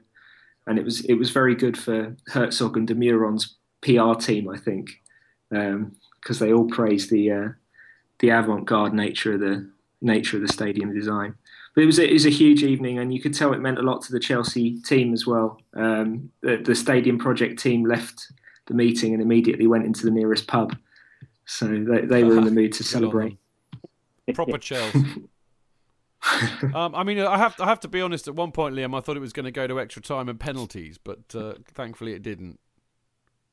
Yeah, we were told it could. It you know these kind of things were no, could be known to go on to like two a.m. So mm. I'm, I'm very glad it didn't. Well, so am I, because I would have, I would have. I mean, I, I, mean, I meant what I said earlier on. I mean, I'm sure the boys would agree. I bet, I bet you they were on Twitter following it as well. It was really surreal spending a whole evening wedded to my phone and, and constantly refreshing it to get either an update because I was following both you and Dan. Funnily enough, so desperate was I for news. Um, but uh, I mean, it is really, really good news. But it ain't, it ain't done and dusted yet. There's still a process to go through. But Uh, mm. Not least, of course, with what will next happen with the CPO. Uh, and uh, on you know on that on that point, actually, I should tell you now that a um, there's the CPO Chelsea pitch owners for those who don't know what I'm talking about, but they've got their AGM uh, on Friday the 27th, and I've already explained about the resolution to offer the opportunity for the board there to extend the lease to Chelsea FC, which might sweeten the deal in terms of what happens going forward because of course Chelsea pitch owners own the freehold of, of, of, the pitch. And you cannot you know we cannot develop the stadium without them saying that's okay. Um, but anyway they've got an AGM on Friday the 27th uh, the, an old friend of mine Blue Baby on Twitter she's written a fantastic article uh, which I would implore you all to read uh, and it's on ch- the chelsea.net uh, about the CPO uh, AGM and all of that. So go and have a look at that. Uh, but more important, more important, this is exciting, very exciting. Uh, on next Monday's show, which will be five days before the CPO AGM, um, there will be an interview, uh, which I'm going to record this week, with Charles Rose, who is the uh, the main man at the Chelsea Pitch Owners. So you will get the lowdown on a what the Chelsea Pitch Owners is all about, and also you know what what's going to happen at the AGM or, or, or on hopefully what's going to happen with the club thereafter. Um, but I don't really anticipate. I hopefully don't anticipate that being a stumbling block. So the bottom line, Liam, is is you know really it means that we're staying at Stamford Bridge and that we are going to get a brand spanking new, fantastic stadium, the envy of everybody in uh, in, in in England, if not the world, which is fantastic, is it not? Yeah, it's great news. It's it's great news for, for, for the club, for those within the club that always wanted to to stay at Stamford Bridge. I know it, not everyone in the hierarchy was of that mind, and it's but it's particularly great news for the CPO who fought as hard as they did and and and resisted in in 2011 when there was a real possibility of of the club being moved. So now yep, it's just it's it's just one more step, and there's more to go. But it's a it's a very very big one um, and it's a step that they've been working towards for a long time. So, yeah, it's, it's a huge, a huge, huge move. Excellent. Uh, I'm going to very quickly ask Jonathan because Jonathan has, a, has, a, has I mean, of all the people around this this uh, you know little podcast here tonight, actually, Jonathan probably deserves the dewest of, of deference because Jonathan's been uh, going to Stamford Bridge since the 50s. Am I right, Jonathan?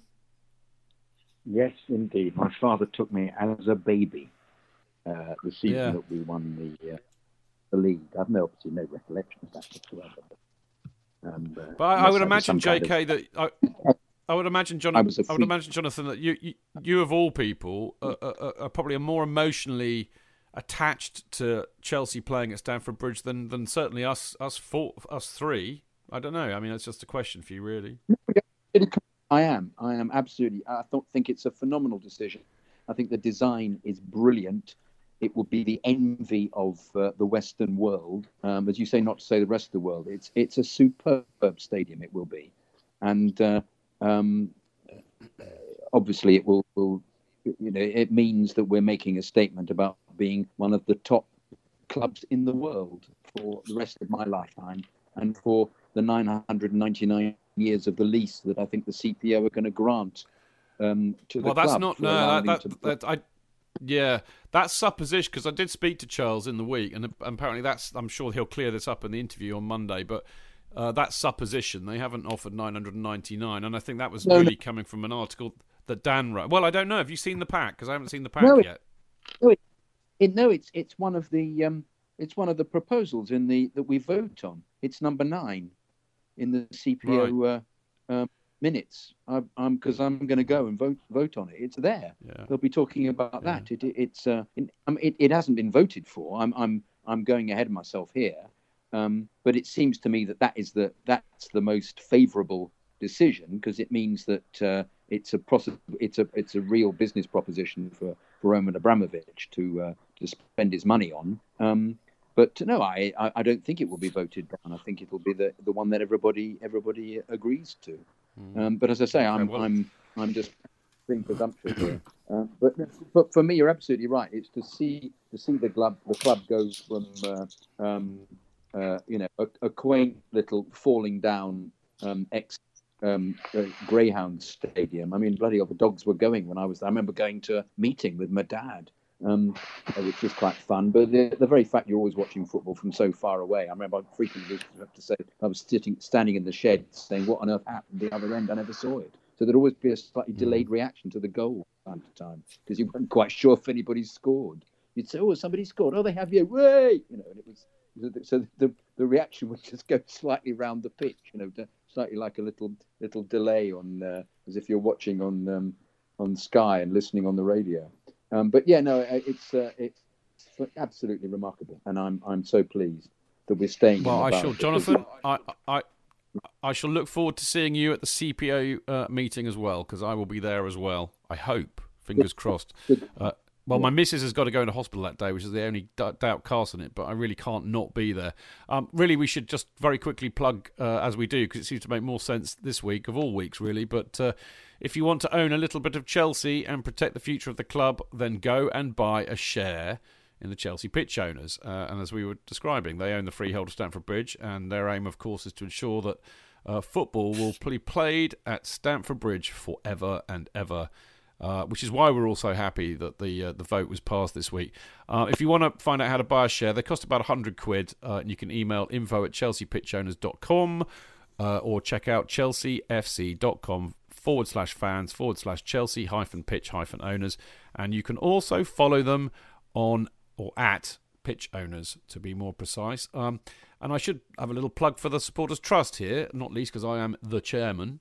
Um, but we were very active in this, and actually, more to the point, we will continue to be very active, uh, not just in trying to get the the fans' uh, concerns or the supporters' concerns and their views put forward to the club about the redeveloped Stamford Bridge, things like um, you know the atmosphere, safe standing, um, and so like-minded fans can sit together, ticket pricing, getting more youngsters in, all of that. But we're also actually going to be focusing very soon on the reality of what will be a temporary move. We're not sure where, although everybody seems to think it's going to be Wembley. Um, but clearly, that's going to provide or present difficulties to supporters over quite a considerable time three or four years, they reckon. So the Trust has got a lot of work to do on your behalf and with your help to make sure we get our views across to the club in terms of again, you know, sit, sitting like-minded supporters together, making sure the atmosphere is good, making sure some of the, the increased costs we're going to have to face by going there will be mitigated, better ticket prices, getting more kids in, all this kind of stuff. So it's a very important time to be a member of the trust. So on that point, uh, go and sign up. Uh, it's five quid to become a voting member. Uh, and uh, you can do so at chelseasupporterstrust.com. And of course, that will enable you to attend all the meetings that we have, uh, come to any events, and vote on the issues that affect you. Uh, make sure you get your vote, voice heard, really. Follow them on at Chelsea S Trust. I would add very quickly, sorry to, to say this, but we, we, we're kind of migrating the existing membership administration software. And I know that there's a bit of a problem uh, in signing up from the website at the moment. We're dealing with it and it'll be dealt with soon. But if, if any of you have trouble signing up, then please just email uh, inquiries at chelseasupporterstrust.com or just get hold of me at the Chelsea Fancast and and I'll, I'll note it down and, and make sure that uh, somehow we get you signed up. All right. And last but by no means least, we should have a plug for uh, he who must not be named uh, because he is the editor of CFC UK and the new, uh, latest issues out at the moment. You'll be able to get it at the Hull game.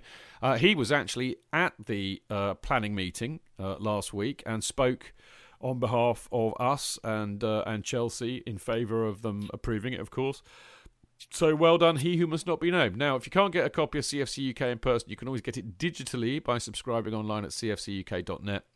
And if you're in the good old US of A, uh, you can follow the Twitter account at CFC UK USA. Or if you want to get a proper, uh, you know, paper copy, you can contact Dan Lundberg on Twitter at dlundberg underscore. Right, after the break, uh, we have an interview with Chris Barnett, who is the director of a new documentary about Kerry Dixon, which is coming out on DVD in March. Away days are great, but there's nothing quite like playing at home. The same goes for McDonald's. Maximise your home ground advantage with McDelivery. You in? Order now on the McDonald's app. At participating restaurants, 18 plus, serving times, delivery fee and terms apply. See mcdonalds.com. Cheech. JK! In all the years you've been following Chelsea, you hardly ever miss a match, home or away. But how would you feel if you couldn't be there and it's not on TV. Oh, Chich, I'd be bereft, inconsolable. The thought of missing my beloved Blue Boys live. it's all too much. I know, JK, I know. It's all a bit too much, isn't it? Yes. well, panic not. NordVPN have come to the rescue. They have? Yep, NordVPN allows us to watch any match, even if it's not on live TV here. They do? Yeah, they do. With just one click, they switch your virtual location to a country which is showing the match, and they act as your cyber bodyguard whilst online, protecting your personal data and sensitive info like card details and passwords. Oh, wow, great! Uh, but yeah, I bet that'll cost me a fortune. Actually, JK, it's only the price of a cup of coffee per month, and you can use your account across six devices. It's a bargain, JK, and best of all, no more tears for you. Oh, thank you, thank you, NordVPN. I'm so happy I could cry. Where do I sign up, Chidge? Well, to get the best discount off your NordVPN plan, go to nordvpn.com forward slash Chelsea Fancast. There's no risk with Nord's 30 day money back guarantee, and you'll help support the Chelsea Fancast. The link is in the podcast episode description box.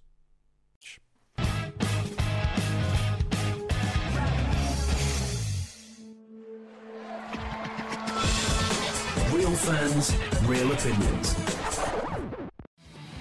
I'm Jason Cundy, and you're listening to the Chelsea Football Fancast. Proper Chelsea. Footballfancast.com.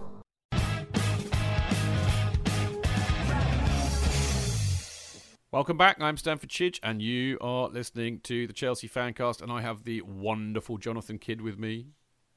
A joy as always, young Chidge. I have the hilarious and the man, a man who is great company in the pub. I can tell you that, Mister the Reverend. Sorry, not Mister the Reverend Tony Glover. Uh, and Your Highness, it's good to be back. Yes, indeed. And uh, we also have a very special guest, um, who is, of course, Liam Twomey, uh, who is Chelsea's or the ESPN correspondent for Chelsea. Liam, a real honour to have you on the show tonight, and very, very pertinent in view of the subjects tonight. No, the pleasure is mine. Thanks for having me. No, we'll get you back on again. Don't you worry about that. Right now, uh, earlier in the week, uh, I was very, very lucky. Uh, talking of being privileged, but I was very lucky to interview a fine man, a man called Chris Barnett, and Chris has, or is just finishing off really, but he's been making a documentary about wonderful Kerry Dixon, who, of course. Uh, you'll you'll all know. I mean, he, uh, Kerry and I do a, a podcast every week. Uh, but anyway, Chris has made a documentary about him, and it's going to be released on DVD in March. So uh, pin your lug back and have a listen to this. Okay, so I'm delighted to have with us on the show uh, Chris Barnett, who, uh, for those of you who don't know, is the man behind the new uh, forthcoming documentary on our favourite uh, former Chelsea player, Mr. Kerry Dixon. Chris, how are you doing, mate? Yeah, I'm doing good. Thank you very much. Uh, good to get the opportunity to speak to some real Chelsea fans once again. Well, there we go. It's an, it's our pleasure, mate. Trust me. Um, so let's let's talk about this film then. Um, you know what what gave you the idea for it in the first place? Well, I love making documentaries. I've made a few sports documentaries. I've been in in the world of, of horse racing, doing a few of the, the big stars of that, and being a Chelsea fan since about 70, 71. I've been around a while and uh, been in sports broadcasting for, for quite a few years. I saw Kerry uh, uh, written a book and with Harry Harris and uh, got a copy of that and had a read through. And I just thought books are one dimension to, to telling the story. Um, visual documentaries, they're completely different. It kind of goes a little bit more in depth. It's the words as they come out of the mouth. And uh, you, you, can see the emotions. And, and I'm into showing people's emotions more than just stories. And I wanted to see uh, the story and the emotions that, that Kerry had now that he's uh, been through what he's been through and, and, come out the other end. And and I wanted to um, hope and see if I can sort of relay that to, to many fans around the world that, that have been following Kerry and following Chelsea over the years. And I, I approached Kerry and said, Look, I've got this idea to to make a, a documentary um, kind of snowballed from there. I was introduced to Harry Harris, the author of, of Kerry's book, and we are kind of making this into a, a bit of a series now with a, a lot of other legends we're talking to to, to make their lives uh, into the documentary films as well. So the idea was to to bring that the, the, words off the print into life and, and bring it into onto the screen so people could see it. Mm, well, I mean, I, I would concur with all of that, Chris, as a former you know filmmaker myself for many many years. There is there's something about a film that can go to places that a, a, book just can't. And as you said i think one of that is is bringing the emotions up front of the people that you're you're making the film about. But uh, you know obviously uh, you know with the visual imagery that you can use as well it makes for i think makes for a very compelling watch. Uh, but i think kerry in particular i think is you know a fascinating subject for a documentary anyway because i mean he's so so well loved at Chelsea. I mean, you, you may not know this, but when we uh, when we started to do the Chelsea Supporters Trust, we uh, we decided to launch it, and we decided to have Kerry as a guest, and we we'd hired out the, the old CIU club very near the old So Bar, and. Uh, you know, there was only room for about 100 or 120 people in there. About 400 people turned up after a match to try and get in. You know, and I and I can't mm. think of too many Chelsea players, past or present, for whom that would have been the case. He's so well loved, but he's been on quite a journey, hasn't he? He has, and, and that was one of the questions I put to him in the documentary, that, and the answers in that in the film as well. Is that when I've been with him to a few of the Chelsea games, either filming him or just being there. We've been coincidentally been at the same game. That every time we're together, we're walking down Fulham Broadway, walking towards the, the ground, people just come up, push me out of the way, and go straight to Kerry. Oh my God, yeah. it's a Chelsea legend. You know, people. You expect that for One Direction fans, 19, 20 year old, I guess. But you know, we're getting guys who are 50, 55, 60 who were running towards Kerry to get a photo. And I've never taken so many photos of, of Kerry on people's phones as I have done over the past few weeks because mm. every time we walk down Fulham Broadway, um, we went to Stamford Bridge and filmed a little bit inside the ground. It was great. Chelsea helped us do that. We went to Wembley Stadium and filmed some action inside the stadium interviews and, and some shots in, in, in Wembley Stadium as well. And, and everywhere we went, people just wanted a photo with Kerry. And as I said, these weren't 20 year olds. Most of them, they were, they were you know, they're our age. They were, they were 40, 50, 60 year olds that you don't expect to be interested in, in the modern technology. And he's such a legend. And, and that, that's one of the questions I asked. You know, you, you've not been playing for Chelsea for 30 years. And, you know, people still come up to you and go, I remember that goal you scored at Millwall. I remember that goal you scored at, at Southampton. Unbelievable. The man scored so many goals in his career from non-league to to the Premier League for England as well. Just a, a, an amazing character. Hmm. I think you, have hit the mark there, spot on. I mean, the other thing I'd say about Kerry is that, in my experience, I've, I've, been lucky enough to meet him, you know, quite a lot, even before I started doing the show with him. But uh, he's he's he's very humble and he's very approachable. And I, I remember the first time I, I met him through another uh, another former player who's a, who's a good mate of mine, and and I met him early on. And I mean, you do. It's really odd. You know, you kind of sit, you you freeze a bit. And you know, having made films and stuff, I've met a lot of very famous people, but I'd never Mm. usually feel that, that you know not it's not intimidated is not the right word but it's kind of shy i don't know it was quite weird but yeah. anyway so i had a chat with him and about an hour or two later he came back and obviously we'd all had a few drinks by then and he came back and then he introduced me to somebody he knew exactly who i was he, he knew all the story that i'd told him earlier on and and i felt about 25 foot tall and I think that that sums Kerry up for me. It, it, the man has he's so approachable and he's got a humility about him and a real humanness about him. And and I wonder, I mean, that must have come across in the film. I would have thought.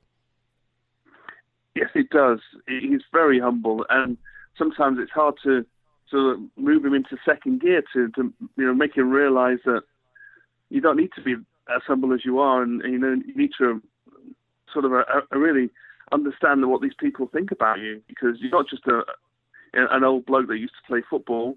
Um, you are a legend of the club, the third highest scorer in the history. And if it had stayed a bit longer, when he had half an opportunity a few years ago, probably would still be the highest scorer. He would have gone past Bobby Tambling, uh, and, and and I think Frank may, maybe would have reached him quite as, as quickly as he did. So a, a legend on the pitch there and a legend off it because all the people that, that come up to him uh, met him in 1983, 85, still remember him as Kerry Dixon, the Chelsea centre forward, and that's a fantastic position to be in as a human being to have people remember you for all the good stuff that you did over the years. Mm, absolutely. I mean, I, have I've often felt, Chris, actually, that there's there's a peculiar bond uh, between the supporters of my generation and, and that 80 side as a whole, actually. And of course, obviously, mm-hmm. Kerry was at the front of that, literally and metaphorically. But there is a peculiar bond that we have with them. I was talking to somebody, funnily enough, at the CFC UK stall about this uh, uh, uh, before the Peterborough game, and you know, and I wonder if it has something to. There was a sense that we were all in it together in that decade. Yeah. You know, both the players and the supporters, because it was up and down like a bloody yo-yo, as you'll know.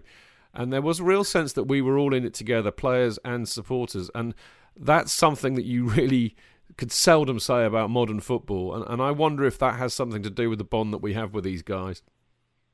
Uh, I think that's you're probably right with that because in, in those days, of course, we were battling being evicted from the bridge. They built, the East Stand. We had no money to buy any players. I, I, spoke to Ray Wilkins just a couple of days ago, and they basically sold Ray Wilkins to pay for the East Stand in the end yeah. to Manchester United. Yeah. So in in those days, we were in it pretty much together. You had a bond. You know, when you see some of the old photos from the seventies, you see Joe McLaughlin, Colin Pates in the bar afterwards with the fans. Yep. You know, yeah. Those days have obviously gone. You're not going to see the current Chelsea team down the pub any longer. But you know, when when when you went in the eighties, you had much more of an affiliation to them. I guess you could you, they were approachable in that respect. Uh, I, I, don't know how many times I went to Harlington training ground in in the eighties and and just turned up, parked up there. And, and went on the, the, the training pictures and just took some photos. I mean, it's incredible. How could if you ever imagine doing that today? You know, and afterwards you can just go and say, "Hi, Pat, Nevin, how are you?" Great game on Saturday. Look forward to this weekend and drive off. That's yeah. probably why we had that such.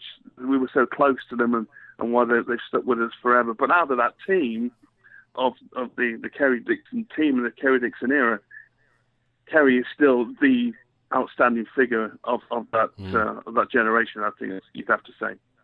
Yeah, I wouldn't wouldn't disagree with that at all. I mean, I think really to sum that up, I mean, I think the the, the view and the bond is all about you know, basically they were just like us. It's just that they were much better at football and played for the team that we loved. You know. Anyway, we should move on and talk a bit more about your film, really, rather than uh, wallowing in nostalgia, much as I love to do it. Um, I mean, how long how long's the film taken to do? I mean, is, is, is it finished yet? Yeah, it's pretty much finished. There's a couple of extra special touches that we're, we're hoping to do. Uh, we're just waiting on a couple of people to say yay or nay that will come and add their support to the film as well. Some a couple of current players from the, from the Chelsea team, we might be able to get get a word with them. That would be fantastic. Apart from that, we're pretty much finished now. Um, we had contributions in there from Glenn Hoddle, Pat Nevin, Pat Jennings, who uh, Kerry scored a fantastic goal at Highbury against uh, in that one-all draw on that occasion when Chelsea were back in the, in the first division. Yeah. Um, and we've been to Wembley Stadium to film, as I mentioned, Stamford Bridge. We've done it I don't know, it's probably taken seven or eight filming days here and there with bits and pieces, but uh, it's going to be around. The, uh, they're probably going to be like a 45 minute version, but I think for the, the premiere, the film premiere, we'll probably put in a few bits that uh, that won't make the, the final final edit, but it'll probably be a bit longer, so maybe nearer an hour for the, the film premiere in March, mm. so that people can enjoy that and just see a little bit more uh, of, of Kerry's life and, and what he's did back then and what he's doing now. Well, that, that's interesting. So basically, you're making a TV cut, a 45 minute hour, effectively for TV, you could say. But uh, I would imagine, I mean, this isn't going to this isn't going to have a, a, cinematic release. I would imagine it's going to really, you know, you're going to try and sell it to TV and also get a DVD out of it. Yeah. Well, you know, um, I'm going to do a 48 minute, which is basically the TV's time, isn't it, with all the, yeah. the, the ads for an hour. So um, I, I, probably would have that available should we ever get get down that route because, as I say, we're not just doing one film now. We're hopefully uh, we're doing some more. We, we're talking to five or six different legends of, of football um, to talk about doing their kind of uh, film as well, but probably wouldn't be as long because Kerry's got such an interesting life. It's probably going to be a bit longer than than we initially thought. Uh, yeah, there will be a DVD that will be coming out uh, the end of March, and that will have the full footage on there as well. Um, it's not going to be a cinematic release, but we, we are going to the, the Sanctum Soho Hotel, as I think you've mentioned in, in your previous podcasts and Yeah. discussions with Kerry, um, which is just off Oxford Street. They have a private cinema downstairs which holds 60 people, uh, and its own little uh, enclosed private cinema with a bar as well. And we're going to release the film. That's where it's going to be uh, first shown and uh, premiered with Kerry in attendance, of course, and a few other legends. Uh, depending if we can tie them down to a certain day of the week, which is always a bit difficult with legends because they all seem to be quite busy. Yeah, yeah, yeah. I mean, are you allowed to tell me? Have you, have you got any names, or are you going to keep it a secret? Well, the, the thing is, we've got a lot of people saying they're going to come, but but you've got to make sure that they turn up. So I don't want to promise and say. Glenn Hoddle's going to be there, and then Glenn Hoddle doesn't turn up because he's got another commitment. But Yeah. you know, former Chelsea players, um, I've, I've said they're coming, uh, and, and we expect that that will be the case. And uh, it, the only reason that they wouldn't come is if something clashed, an appointment clashed on on the third of March. But at the moment, we've got a handful of, uh, of former footy legends turning up, in addition to to Kerry to uh, to support the evening and also to uh, to meet the fans, and that's the, main thing, isn't it? To go and meet your heroes and have your photo taken with them, and you know get an autograph if you want, and all that kind of stuff. Good stuff. Yeah. No, I mean, I mean, other than other than that, which is, I mean, you know, the obvious attraction is that you'll you'll get to meet some of your heroes and watch a bloody good film, no doubt. Um, but it's quite a swanky do from the looks of it. I mean, it's a, the Sanctum's quite a hotel, isn't it? It is. It's a what they call a rock and roll hotel. The owners of the Sanctum, one of the owners is Mark Fuller, who's a big Chelsea fan anyway. And every time we go down there, he just uh, reminisces about the old days of this guy and that player and that stuff.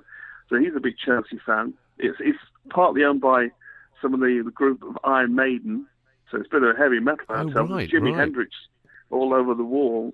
Um, it's got like 30 rooms, the hotel, right in the centre of London, just off Oxford Street behind Hamleys, um, just um, right where you need to be. Fantastic venue. Own private cinema downstairs. We've got a fantastic meal that the the chef has created for the night. Um, the, the list is already out there what, what you what you're going to have. So it's a beautiful meal with it as well. There's a Chelsea themed dessert to it, which you can see. Um, I'll, I'll I'll send you the picture. You can tweet it on your on your site. You can see the Chelsea dessert that they they've handmade for us. We we sampled it the other day with Ray Wilkins, who was there uh, to to help promote the evening as well. And and it, you know they're just looking after us really well. Um, hopefully everyone will have a fantastic time because it really is a lovely lovely place to go.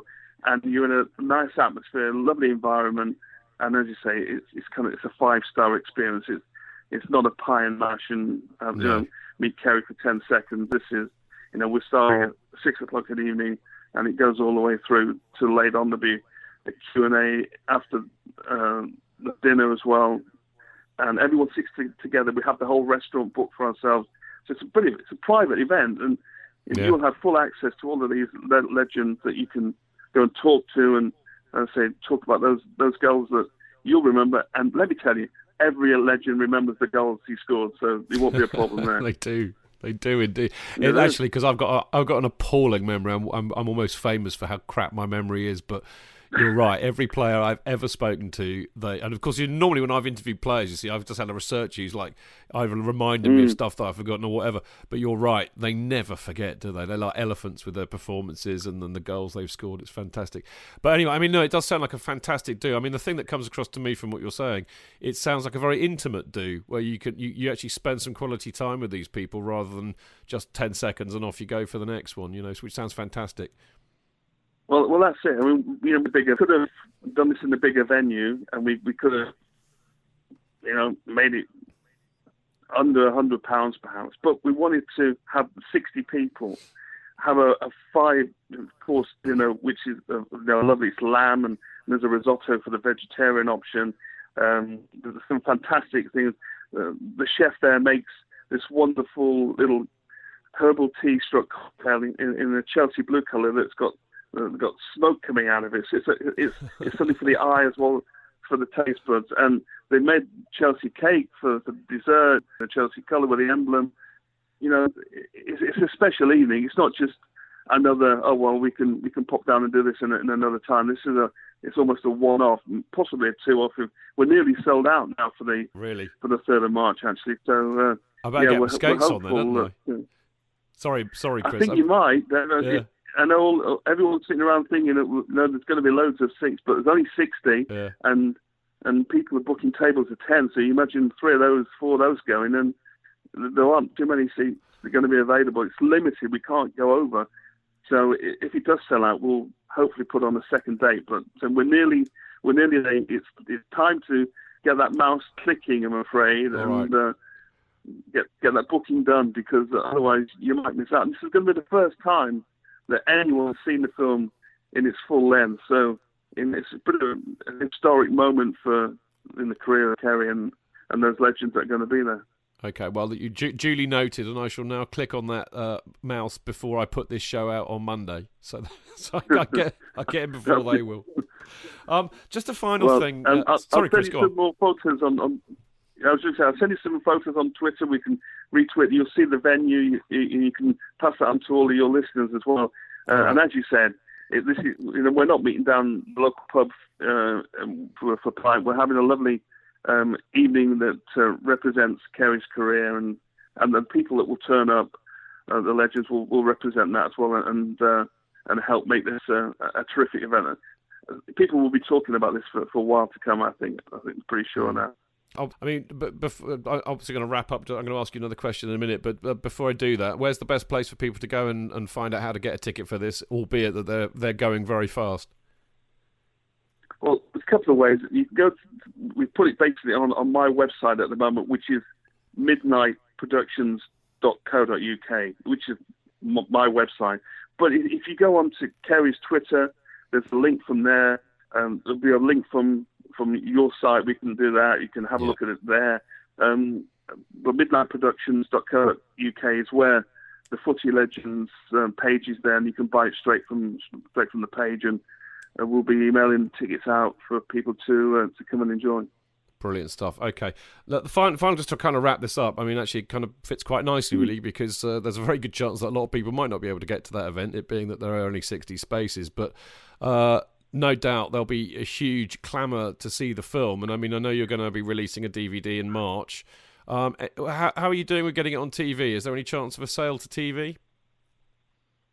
Yeah, there's um, a, definite chance of sales to TV. Um, Harry Harris, who, as I say, worked really hard on, on this project with myself and, and Kerry and Kim and all, all the other people involved, um, we're looking at hopefully getting it on one of the stations. Um, if if that doesn't work, there's a, a massive potential for us to uh, sell the the program as a a, a visual, you know, for like 149 and as a as a kind of iTunes kind of basis as well Right. later on in the year. So Yeah. if you can't get there on the third, or if, if we do have the tenth, well, if the third side out surely, um, the DVD will be available. Um, we, you can get signed DVDs, no doubt, from certain places. Um, you know, we can we can we know, arrange all of that. I'm sure we, we can uh, give a couple to to you to sort out for your for your listeners as well.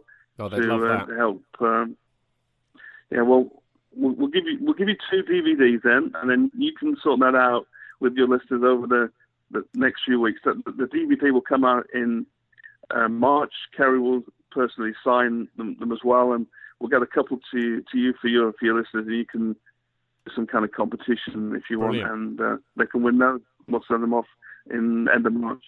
Brilliant, Chris. That's very generous of you. I appreciate that, but n- not not quite as much as my listeners will if they win one. So there we go, Chris. I think we should uh, we should wrap this up. But I just want to say well done. I mean, I, I I know to my own cost how how hard a slog it is making a film, no matter how enjoyable the subject matter is. So congratulations to you for that, and I really really can't wait to see it. Actually, I mean, I, I love Kerry to pieces. So. Uh, Anybody who's made a Yeah. film about him is all right by me, and I can't wait to see it. So, congratulations and well done. Thank you very much, and don't forget get clicking on that, that page um, and uh, hopefully in the next few days, and in the next few days, and if that's the case, we can try another second date and, and make some more Chelsea fans uh, of, of uh, bygone era and, and, the current era very happy. Yeah, amen to that. Well, Chris, again, thank you so much for that, and uh, hopefully I shall bump into you, if not at the event, uh, somewhere around the bridge. I'm sure we'll meet, meet somewhere down Fulham Broadway, walking towards Stamford Bridge in, in the near future, definitely. Excellent. Okay, so uh, I, that what a fantastic interview, and uh, well, good luck uh, for to Chris for, for that, and not least uh, the launch of it in March. Um, but a couple of uh, notes to append to that, which are, um, you know, he, well, basically, first of all, he's going to have a very special screening of the film on Friday the third of March at six p.m. and uh, it's in a really swanky place, the Sanctum Hotel in Soho which is a kind of a five star hotel. Really swanky do. Kerry and all sorts of other football legends will be in attendance, as you probably heard in the interview, uh, and it's a three course dinner. Now, the tickets are not cheap. They are £150 per person, or it's 1300 quid for a table of 10. Uh, for more information, go to midnightproductions.co.uk forward slash footy legends 100. Chris has uh, tweeted me to say, or texted me to say, that there are only about five tickets left. So if you really want one of those tickets, you need to get on there bloody quick. Although, as I said, he did mention it in the interview. Uh, the other thing, of course, is that he has also promised to uh, give us a couple of signed uh, DVDs, signed by Kerry, of course, and uh, we'll have a competition for you to win them when they are released in March. And uh, talking of Kerry, uh, just a quick plug for the Kerry Dixon Show, which I record each week with the great man. It's available usually on uh, a Thursday afternoon, so make sure you download it via Acast, iTunes, and SoundCloud. It should automatically go. You know, if you if you subscribe to the Chelsea Fancast on any one of those platforms, uh, the minute it goes up, it should automatically go into your feed. So you have no excuse. You must listen to it. It's only half an hour. It's a cracking show. Kerry's usually on good form. Uh, the next one will, of course, be out this week, and uh, we'll no doubt be discussing Costa, I would imagine. Uh, maybe a little bit about the Leicester game, and of course, we'll be previewing the Hull game. So get your lug around that. And of course, uh, as always, if you haven't bought his biography up front yet, then go and do so. It's a cracking read. Uh, the documentary, you know, is almost like a visual representation of that in a way, uh, but you can get it from Amazon for about 15 quid. So go and do that. Now, after the break, we have some excellent emails which will no doubt provoke a bit of discussion.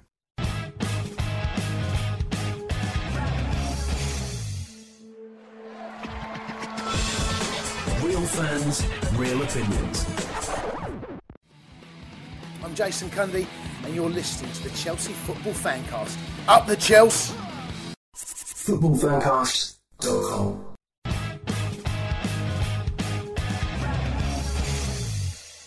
Welcome back. I'm Stamford Chidge, and you're listening to the Chelsea Fancast. We are on the home straight. It's part four. We all know what that means. It means that we get to listen to the dulcet tones, the idiosyncratic and dulcet and chocolatey and velvet tones of Mr. Jonathan Kydd.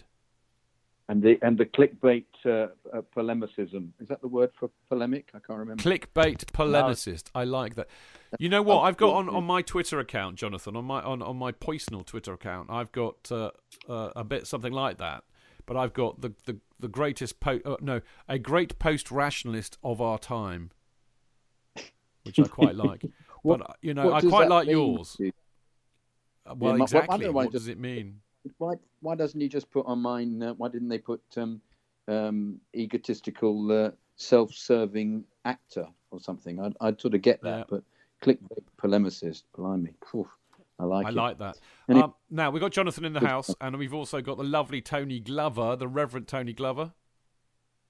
who I guess would be described as possibly a post-truth teller, maybe in this Mm. post-truth Fake age. news, fake news. Fake news. Now, Liam, yeah, Liam, Liam, you know, is part of the news. He he is part of the media. He he's a fantastic upcoming journalist, and he and he works for ESPN and writes great stuff. Actually, if you haven't, actually, it's a good point. If you haven't.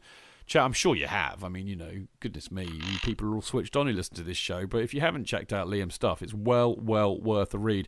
But Liam, if you were going to have something other than what you have on your, your Twitter profile, in the in the style of you know a great the great a great post rationalist of our time, a clickbait polemicist, uh, and what, whatever Tony said, I forget now. What, what did you say, Tony? I said I was a post-truth teller. But I think Yeah. I've just got So, something Liam- like middle-aged Mona. Yeah. Okay. Uh, I am not a nappy shitter would be appropriate for you. But Liam, Yes, what would that's you have if you know? Yeah. What would you have, Liam, to describe yourself?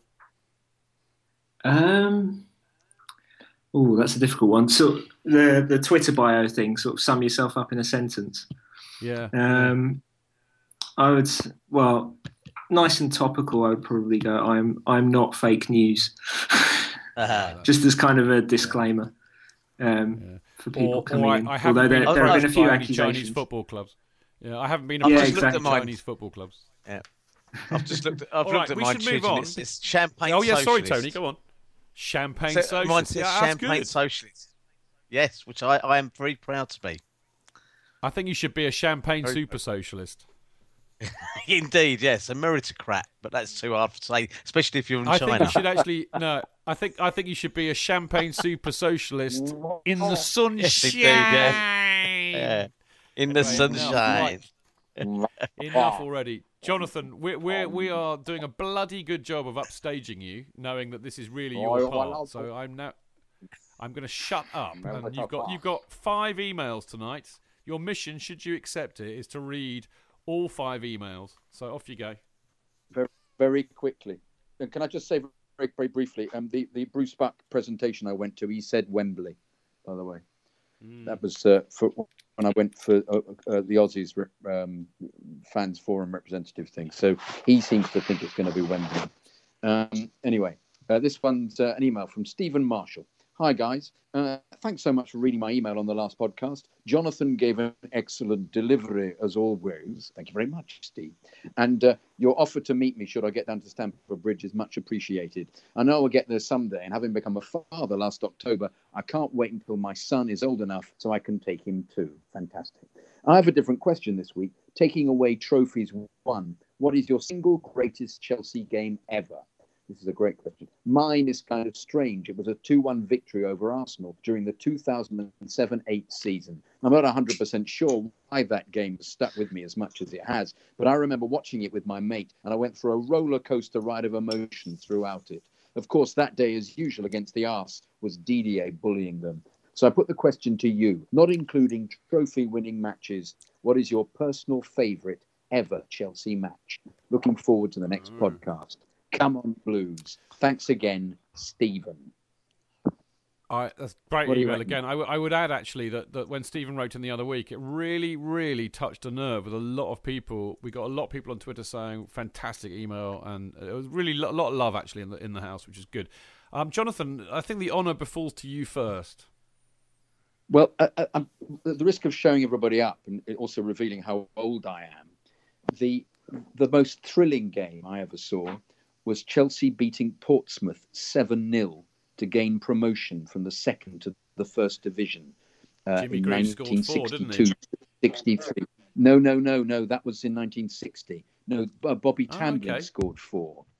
Okay. And uh, one of the joys, the joys of the game for me, was to see Frank Upton score a goal from the halfway line by just booting was this big shithouse door of a of a of a an inside of a of a halfback, right half of as he was. Um, booting the ball down the pitch and scoring. And unfortunately, I think Tambling was just coming back. Those are the days where you could you just needed to be wandering back and and not you know you'd be slightly offside and you'd be given offside and the goal was disallowed for offside. But it was such a um, a significant victory because it was for Tommy Docherty's babes uh, uh, and it was for um, and it had all the the uh, um, uh, the beginnings of the side that started that actually then eventually um, won the 1970 FA Cup, um, and uh, it was it was ju- just a great experience for me. I was very little, but I remember it, and I remember um, I remember the event as being you know just really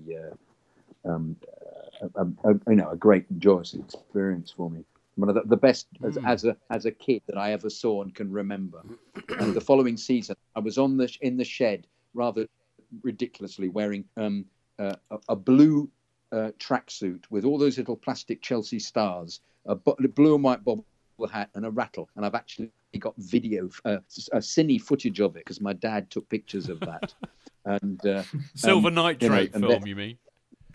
Yeah, practically like that. Yeah, black and white, just flickering. Yeah, yeah, yeah. yeah. But, no, no, just, eight, you know, eight no frames a second. Eight frames a second. Yeah, there was never any sound in those. But for Charlie me, Chaplin um, doing and the intro. Charlie Chaplin was on the pitch. Um, but uh, it was Chelsea West Ham. It was Chelsea West Ham, and it was nil nil. It was the first game of the season. My dad got that, but I'm sorry. That's that, that is that's being a bit unfair on everybody because it, it it's uh, it's an age thing really. But for me, that was my my first um, memorable experience because having gone a lot before, I can't remember the games, but I can remember that one. That's a cracking JK. That's why I love you on the show, mate, because you, you just you have that uh, you know experience. I mean, age is nothing to be ashamed of, and I think you know it's lovely to hear stories like that. Uh, I haven't st- I haven't heard stories like that since I spoke to my mother-in-law about Chelsea. She's clearly uh, my dear dear departed mother. Yeah, but she you know she saw Chelsea win the title in '55. I my respect for her was just massive. Anyway, Liam, what's your what was your, what would your match choice be?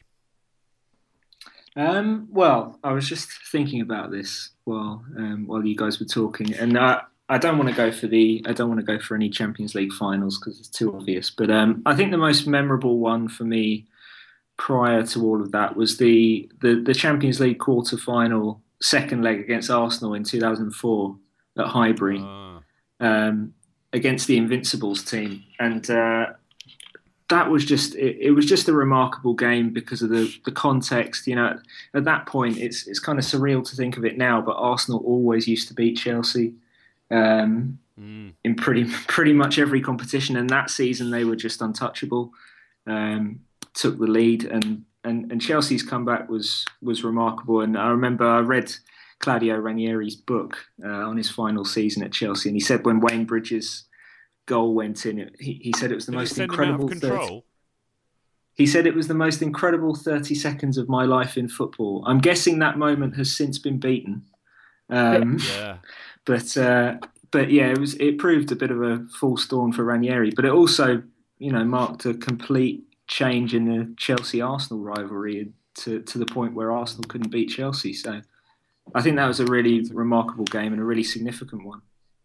It's a great shout, Liam. I, I'll, I'll share this with you guys. I remember after that um, that uh, on, on my screensaver at work, I had a picture not of the mental, absolutely mental celebrations at the clock end with with Crespo, Lampard, Ida, Wayne Bridge jumping into the crowd. It was, it was a brilliant, brilliant photograph. I'm sure most of you have seen it. No. Instead, my hatred of Arsenal was so immense at the time. I chose the photograph of all of their players absolutely gutted. Absolutely gutted at the end of that. And I had that on my screensaver for years because I had a lot of Arsenal supporters in the office. So I would always have that because that's the kind of guy I am. Um, Tony, This is a, a tough one. I'd, I, I obviously read what the, the email um, earlier on. Um, two two games really stand out. I suppose one of them is this season. In fact, I think it, I think it was the point where we thought, "Blimey, this could be something special." When that was um, our, and also because of who'd come back to the club that day, and that was our sort of destruction of Manchester United four 0 goal after uh, 30 seconds from Pedro.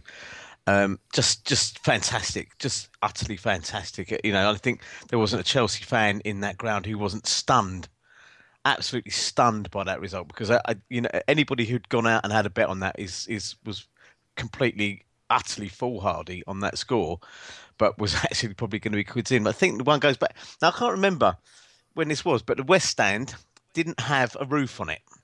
So it would be while the ground was being, you know, um, well, um, Ken was, you know, sort of building Chelsea Village or whatever, and it was a midweek game. It was against Aston Villa. Um, I, I seem to recall we were two 0 down, and the second half was just end to end, i.e., from our end to their end, and we battered them. And it was starting to look like it was going to be uh, England Poland 1974. You know, when we were just absolutely smashing the shit out of them, but nothing would go in. And I think, as I recall, it was a 2 2 draw. We actually got the goals back. And it was just when the second goal went in, a guy next to me picked me up like I was the FA Cup and held me above it. Now, you've met me. I'm, I'm short, but I'm not exactly. I haven't got the nimble balloon parked in the car park. Do you know what I mean?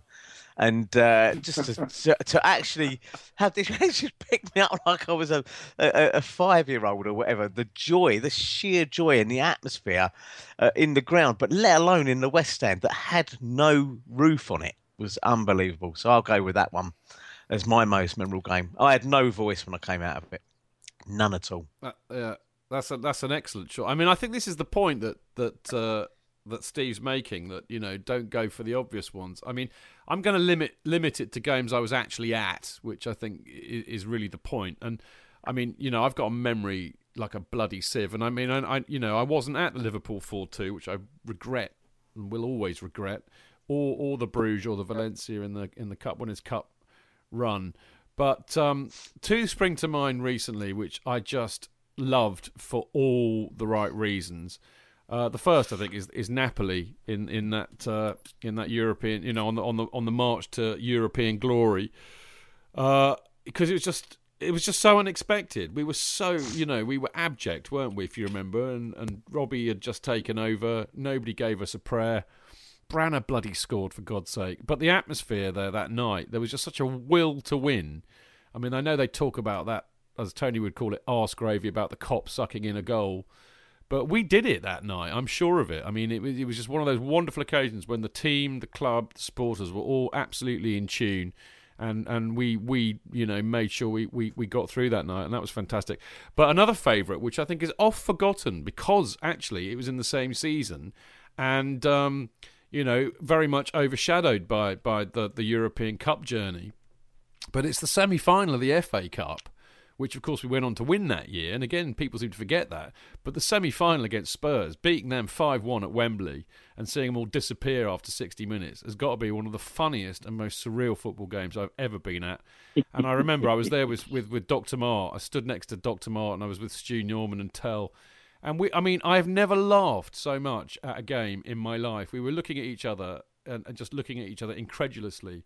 And I have never laughed at a game so much. And I, I have to say, I really enjoyed that. So that would be that. If I was to pick the two, I'd have to go Napoli. Really is number one, but I think the Spurs one deserves a mention. Anyway, Jonathan, we're waffling on. We've got lots of emails to get through, so I shall let you carry on. Uh, this next one from um, from uh, Craig Kidd, but he spells his name with an I. I spell mine with a Y. But I've been told by Irish relatives that uh, it was an affectation uh, done at the uh, end of the uh, 19th century, and I'm really a, I'm really a KIDD, so we're probably related, Craig. So that's nice to know. Anyway, mm. you um, affected, um, Jonathan? Never.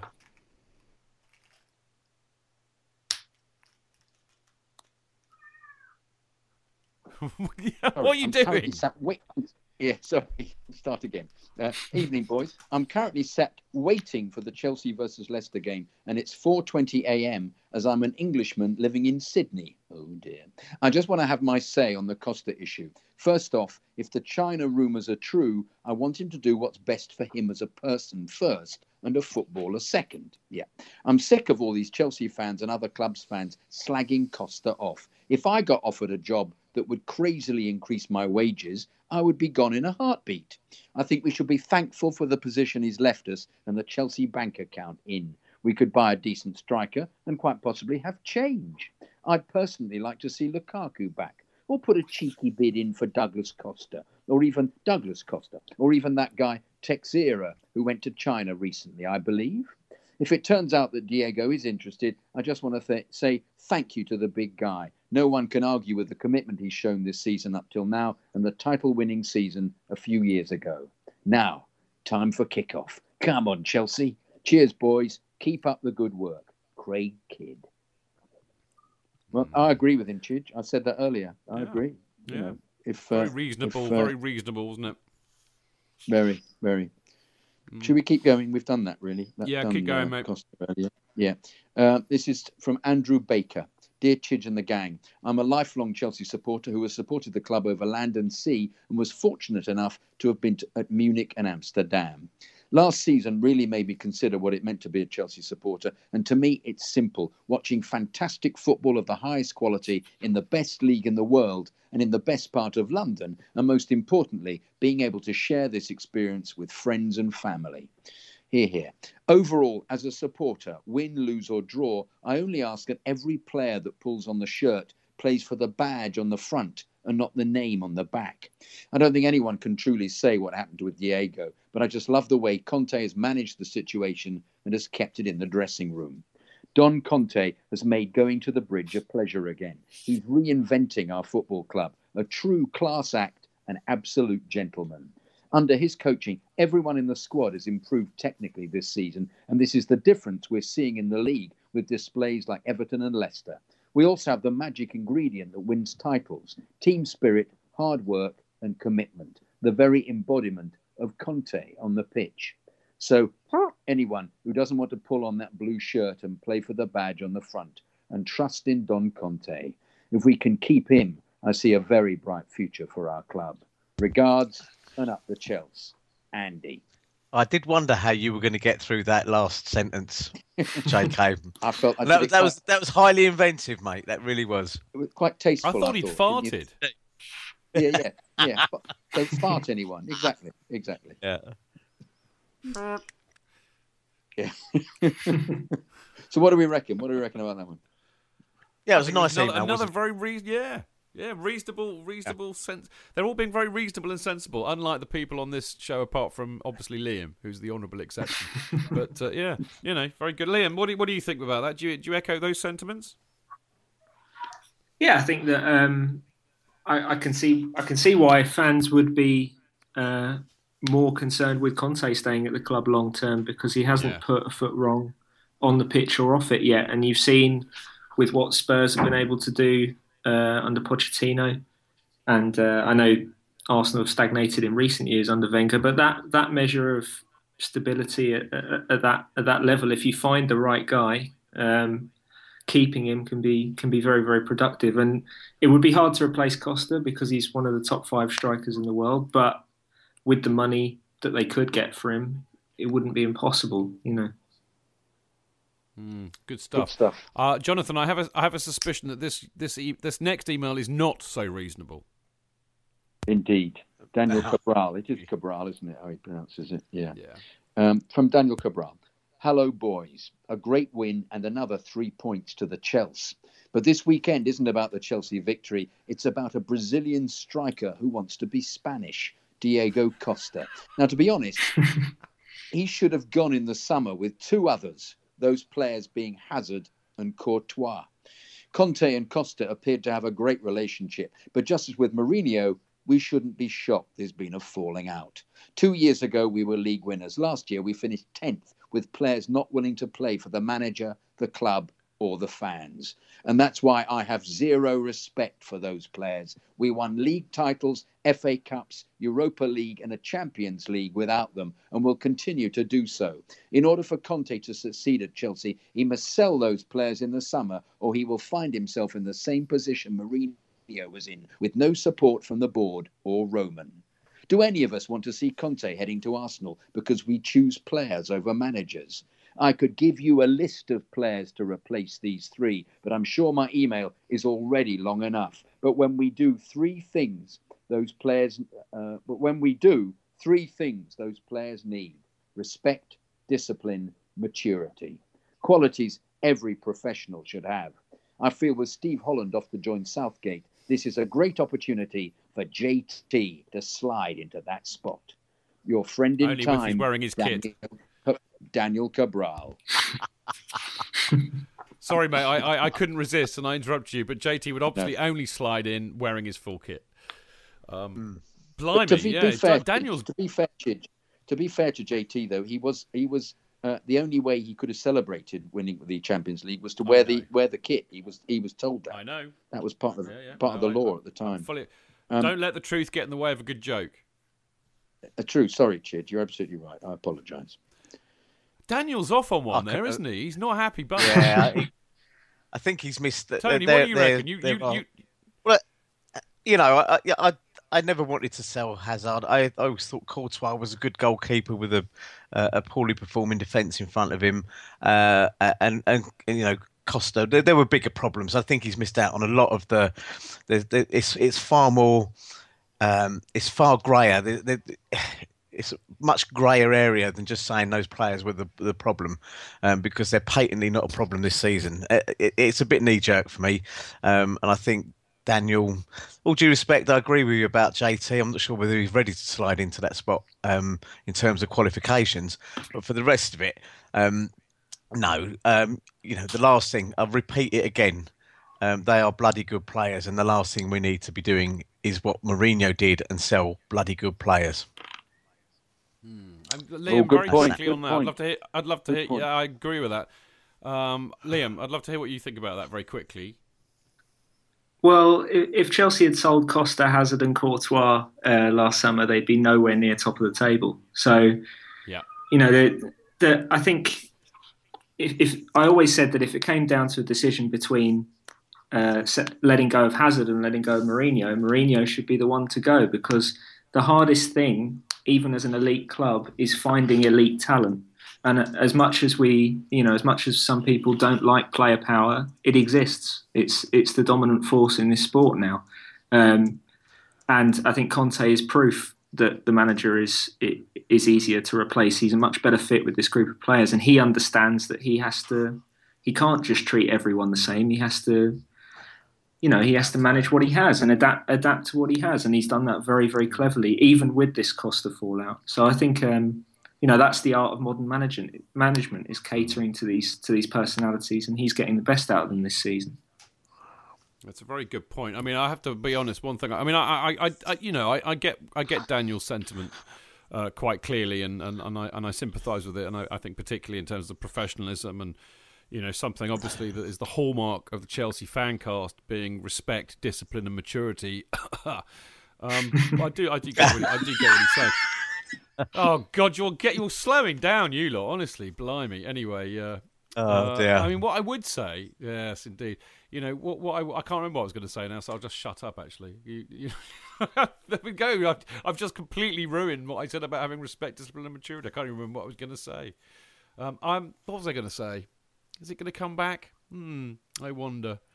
Uh, oh, I know what I was going to say. Yeah, Kerry. Kerry says. Kerry Dixon says this to me nearly every week on the on the podcast that I do with him, and he says, "Chidge, it's players. Players win matches. It's not formations. It's not managers. It's players that win matches." So I think I'm inclined to agree with what Liam said. Is that you know, great players are hard to find. So I think he's right. I think the way that it works uh, in the modern game is you need to, to get a manager who can get the best out of those players. But then again, you could say it was was ever thus, couldn't you, Jonathan? We should really read the next email. I think. Now, this is from Warren Galley. There's an error in this, which uh, I- won't Oh, oh. point. I won't point out, which I, you need to point out at the end. All right. Okay. Okay. This is uh, for anybody listening. uh, What you can yeah, say uh, something about. Um, I won't. I won't give it away anyway. Um, from Warren Galley. Uh, Hi, Chidge and the boys. A warm, literally, hello from sunny South Africa. Just an email South to Africa. say thank you. South Africa. Uh, I was prompted to write this email based on the email you read out two weeks ago about being a fan and what classifies you as proper Chelsea. Being a Chelsea fan out here, you tend to cut a solitary figure. We're not the most popular side, and any Chelsea fans are often cast off as glory supporters, which, based on last season, is ludicrous. I'm a relatively young Chelsea fan, but Terry defending a free kick with his face in the. Oh no, I'm wrong. I'm wrong. I'm sorry. I'm, I'm wrong. I was thinking that this is the next sentence. I'm completely wrong. He's right. I'm a relatively young Chelsea fan, but Terry defending a free kick with his face in the 2008 Champions League final had me hooked. Anyway, back to my thank you. You lot are the only way that I get to keep up with club news and hear the opinions of other fans of the club I've grown to love. It's my absolute dream to get to London, get to the bridge, and have a pint with some other Chelsea fans. I have one more question for all of you based on Costa's rumoured push to leave. With Terry destined for the old folks' home next season and guys like Harsh Lampard and. Drogba long gone, are the days of club legends finished? It seems that all clubs now face the prospect of players there to fill their pockets first and display passion for the club they are with second. Sorry, passion for the club they're with second. Is this just a symptom of the modern game, or is there something to be done to fix this? Thanks for the great work you boys do for the fans of the club that we all love so much. Keep the blue flag flying high, Warren Galley. Uh, sorry about that. I was thinking about the 2012 Champions League final, not the 2008 one. I got confused. But yeah, absolutely right. I remember that. Yes. Um, Well, actually, do you know what? uh, Do you know what, Jonathan? Do you know what, Jonathan? I was away. Yeah. thinking of the I was thinking of the Carling Cup final against Arsenal, but uh, anyway, but I think you're right. He's right. Um, can I pull rank here because I've got an answer to this because this has been something that's been on my mind for a while. Um, I remember a few shows ago we were extolling the virtues of Diego Costa and what a great uh, striker he is, and I think the tenet of the of, of, of the theme really of, of what we were saying was that uh, you know he has he has the capability, he has the skill. He's clearly adapted his game this year to the demands of the Premier League, and he has you know everything really uh, that one needs to be as great a player for this club, score as many goals as Didier Drogba did, win as many trophies as Didier Drogba did. You know, Didier Drogba, arguably, arguably the greatest striker we've ever had, won the lot. You know, and an incredible player, incredible leader, and all the rest of it. And Diego Costa, we all felt could be the next Drogba. Uh, I think this week has proved that that ain't going to happen. Um, and therefore, I'm inclined to agree. I'm inclined to agree with uh, with Warren that uh, I think maybe you know those days are gone. You know, I mean, Drogba was with us for about nine years, all all told. How many times are we going to see a player stay at a club that long? Maybe the JTs, the Lamps, the Drogbas are the last of that breed. It's a, it's an interesting point. Tony, I'd love your view on that very quickly. It's, it's like I said earlier. I think football changes as generation changes, uh, generations change, and um, you know, uh, people aren't brought up today. That that you know, we live we. That, I don't want to sound like a miserable bastard, but we did grow up in that career for life kind of thing, didn't we? Job for life. Go and get a bank job. You know, you'll be in a job for life. You know, and, and that sort of stuff. And it's different. And I don't see why football would be any different. Um, money Yeah. speaks so much. I think you're right. I think um, the days when you get a one club player are become will become fewer uh, uh, further between. And you may get, you know, we're still trying to bring through youngsters, and you may get. Um, someone who comes through the, the, the ranks or whatever who decides you know that, that Chelsea is the club for them.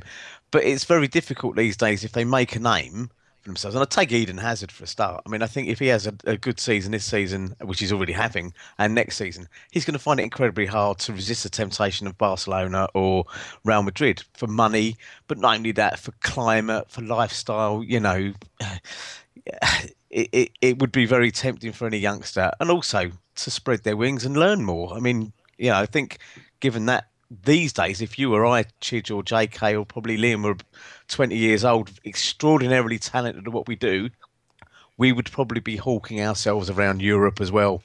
Um, you know, when they come looking, the headhunters, etc. I'm still trying. I'm still trying to do that, and I'm 52. yes, exactly. And I think you know, but it's a it's a fair point. I think uh, football fans are, are, are probably we go back to that loyalty thing, and, and uh, we're, almost football fans are quite luddite. Ish, if you like, in, in their attitude towards things. They like things as they were Saturday, three o'clock kickoffs, cup of bovril before the game, and, and it's changed. And it will continue to change. And, and maybe, mm. maybe, maybe, Chidge, we're getting left behind simply as nature would intend. Never. never. Sorry to that. I That's shall a- fight to the bitter end. I'll fight them on the beaches. I'll fight them in the pubs. Never happened to me, mate. I've got eternal youth. That's why I drink so much Guinness. It's good for your skin, or something like that. Uh, right, that, I have to. Look, we've really got to whiz through the. I've got- we've got to. I've Whi- I what? gonna What, say, I felt a bit neutered. Felt like a neutered old cat then after what you just said then, Tony. Didn't mean it like that.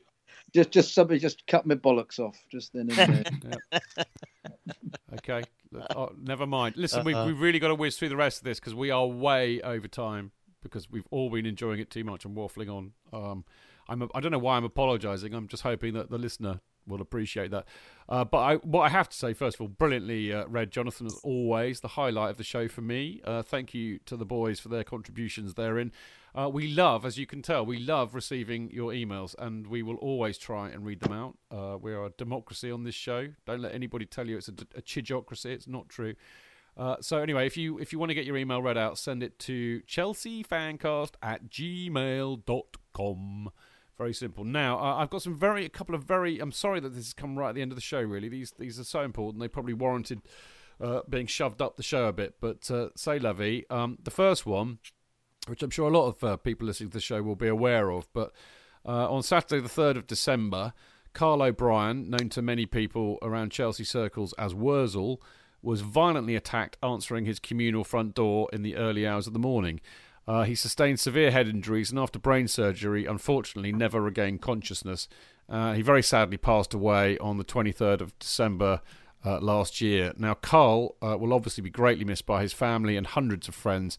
And obviously, um, we on the Chelsea Fancast would like to extend our condolences to his friends and family. So rest in peace, Wurzel. Now, his friends and family are at the moment fundraising for his beloved granddaughter Lily. Uh, now, to contribute towards her future, as her proud grandfather Carl would have done, uh, it doesn't matter how big or small the donation, even a share of the page would be fantastic. But you can find that at uh, justgiving.com forward slash crowdfunding forward slash Wurzel. And that's W U R Z E L for those of you who would struggle with that spelling, like me. Uh, now, in addition to this, we're trying to get a round of it, and this is also very important. This is something you can do tangibly, actually, and I mean, I'd encourage everybody to try and get this going. But in addition, uh, we're trying to get a round of applause going on the 55th minute of the Hull game on Sunday as a tribute to Carl. So please, please join in and also help get us get the word out. If you're on Twitter and stuff, get the word out, let people know, and let's hope we can give Carl the tribute that he deserves. So here, here to that. Now, final, final bit of uh, stuff to let you know is the Chelsea Old Boys versus the Rangers Old Boys. Now, the Rangers Legends versus Chelsea Old Boys match will be at Sutton United Football Club, and it'll be on Saturday, the 17th of June at 3 pm. The official launch with ticket details, hospitality, sponsorship, etc., will be on Friday, the 3rd of February. Uh, for Chelsea, uh, Dave Beasant, Ken Monkou, Kerry Dixon, Jody Morris, Paul Canoville. Tore Andre Flo and Jimmy Floyd Hasselbaink will be playing, to name a few. Now, that is a lineup, isn't it? What a mix of uh, ages and eras there. And for Rangers, Gordon uh, Gordon Durie, Jukebox, will be playing. Also, ex Chelsea, of course. Uh, Alex Rae, Marco Negri, Mark Falco, uh, Charlie Miller, to name but a few. Uh, so it's, it sounds like a cracking, cracking do this. It's well worth going to. Now, uh, Mark Falco. All, Chidge. Really? Mark Falco also Chelsea. God, he was, wasn't Chelsea. he? Yeah. The sub as a substitute yeah. for a month. That's not substitute. Yeah. As, a, See, I was... as a loanee, loanee for a yeah. month. God, well, good memory, uh, JK. Sounds like a cracking, cracking do this. There's a pre-match lunch for those that are interested. Match tickets. Uh, now, I mean, I know a few of the Rangers boys who come down and watch Chelsea. I, that, I don't think I've ever seen anybody drink quite like them. So if a lot of them come down, you're in for a bloody drunken time, that's for sure. Um, so anyway, match tickets uh, for terracing is 12 quid for adults, 6 quid for kids. Seats are 15 quid or £7.50 for children. Uh, any queries, don't hesitate to ask at Rangers underscore Bogner, who you will find on Twitter. So there we go. Um, well, sounds great, that. Anyway, right, that's all we've got time for this week. Uh, we have probably massively outstayed our welcome. It's a bit of a long, never mind the quality, feel the length, I think, is how you could uh, call this show. Uh, but anyway, moving on. Uh, oh dear, titter you not. Uh, make sure you download the next Kerry Dixon preview show this Thursday when Kerry and I will be previewing the whole game and no doubt talking about Costa, as I've already said. And of course, I'll be back next Monday night together with Jonathan and Dan Silver and one other guest yet to be decided, uh, largely because I haven't phoned them up yet. But we'll have four people. Don't you worry about that. Now, don't forget to follow the show on Twitter at Chelsea Fancast, me at Stamford Chidge, uh, Jonathan at Jonathan Kydd, Tony at Grocerjack UK, and the fabulous Liam at Liam underscore Twomey, which is T W O M E Y, for those of you who don't know. And of course, check out the website, chelseafancast.com. Uh, and many thanks, by the way, to the Chelsea Fancast bloggers who have been very active recently, and I'm very proud of them for doing so. In fact, I'm very proud of Clayton, who finally has figured out how to post his own blog on the, I think round of applause for Clayton for that actually. Yeah, well done, Clayton. well done, mate. Yeah, you can't, I can't wait till he's back on the show and I can rib him about that mercilessly. But well done, Clayton, and cracking blog too. He's written all about Costa, so go and check that out. Uh, great stuff. Right, many thanks to my lovely guests this week who have been the Rev, the Right Reverend Tony Glover. Thank you. It's been a pleasure again, mate, and I'll hopefully see you before the game on Sunday.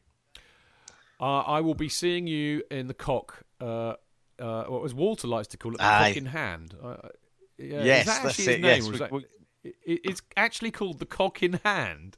It is, oh, is it really? Is it? I just thought it was called They're the cock taking the but, piss. um, They're taking yeah, the piss. a bit of pre-match. Literally. a pre-match cock is uh, is always a bit of a uh, a laugh. You know, I, lo- I love a bit of cock with all my mates on a on a on a you know day before the game. You know, the- game. You know, yeah. like- This could go always forever, goes down this road. Always goes down this road. Never fails to get us handy cock. tittering.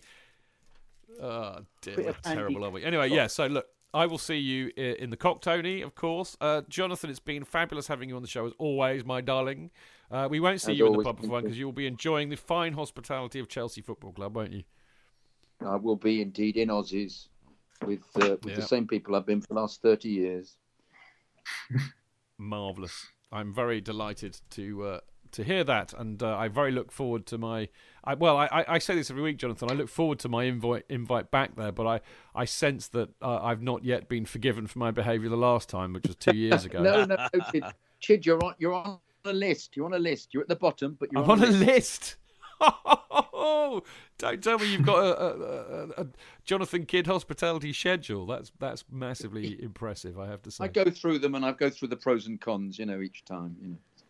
I've, I know, I know we're, we're running over so horribly tonight. I'm, I've kind of really just given up and don't care anymore. And, and as a result, I'm going to read out Nikki Kilduff's hilarious post on Mixlr, uh, which I'm going to direct at Tony.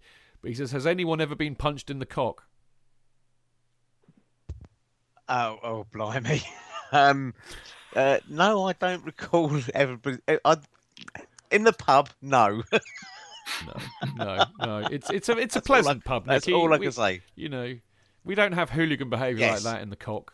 It's all very no, no, no. pleasant. It's In it's fact, I- it's a, it's a it's a league of gentlemen. It is. I would say that the behaviour in the cock is actually quite flaccid, to be honest. Anyway, uh, moving on.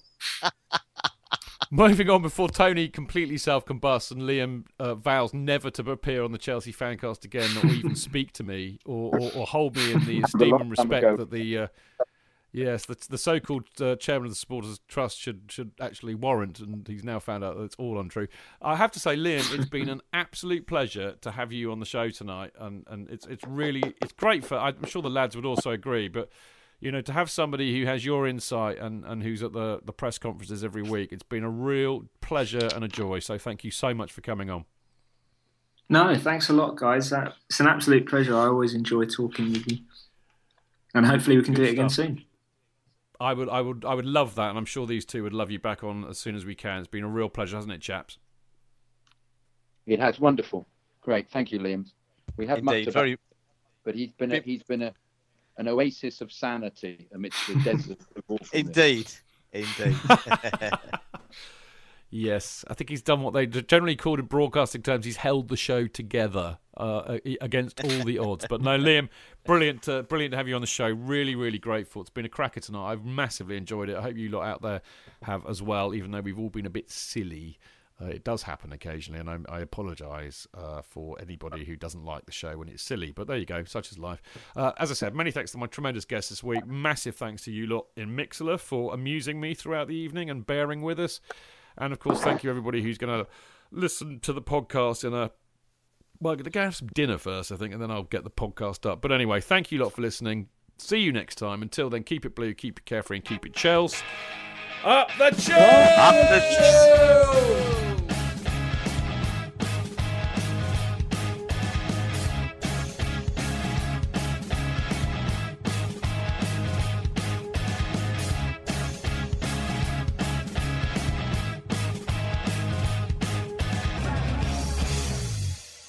It's the 90th minute. All your mates around. You've got your McNuggets share boxes ready to go. Your mates already got booked for double dipping, and you steal the last nugget, snatching all three points. Perfect! Order McDelivery now on the McDonald's app. You in? At participating restaurants, 18 plus serving times, delivery fee, and terms apply. See McDonald's.com. Hey, it's Danny Pellegrino from Everything Iconic. Ready to upgrade your style game without blowing your budget? Check out Quince. They've got all the good stuff shirts and polos, activewear, and fine leather goods, all at 50 to 80% less than other high end brands. And the best part? They're all about safe, ethical, and responsible manufacturing. Get that luxury vibe without the luxury price tag. Hit up quince.com slash upgrade for free shipping and 365 day returns on your next order. That's quince.com slash upgrade.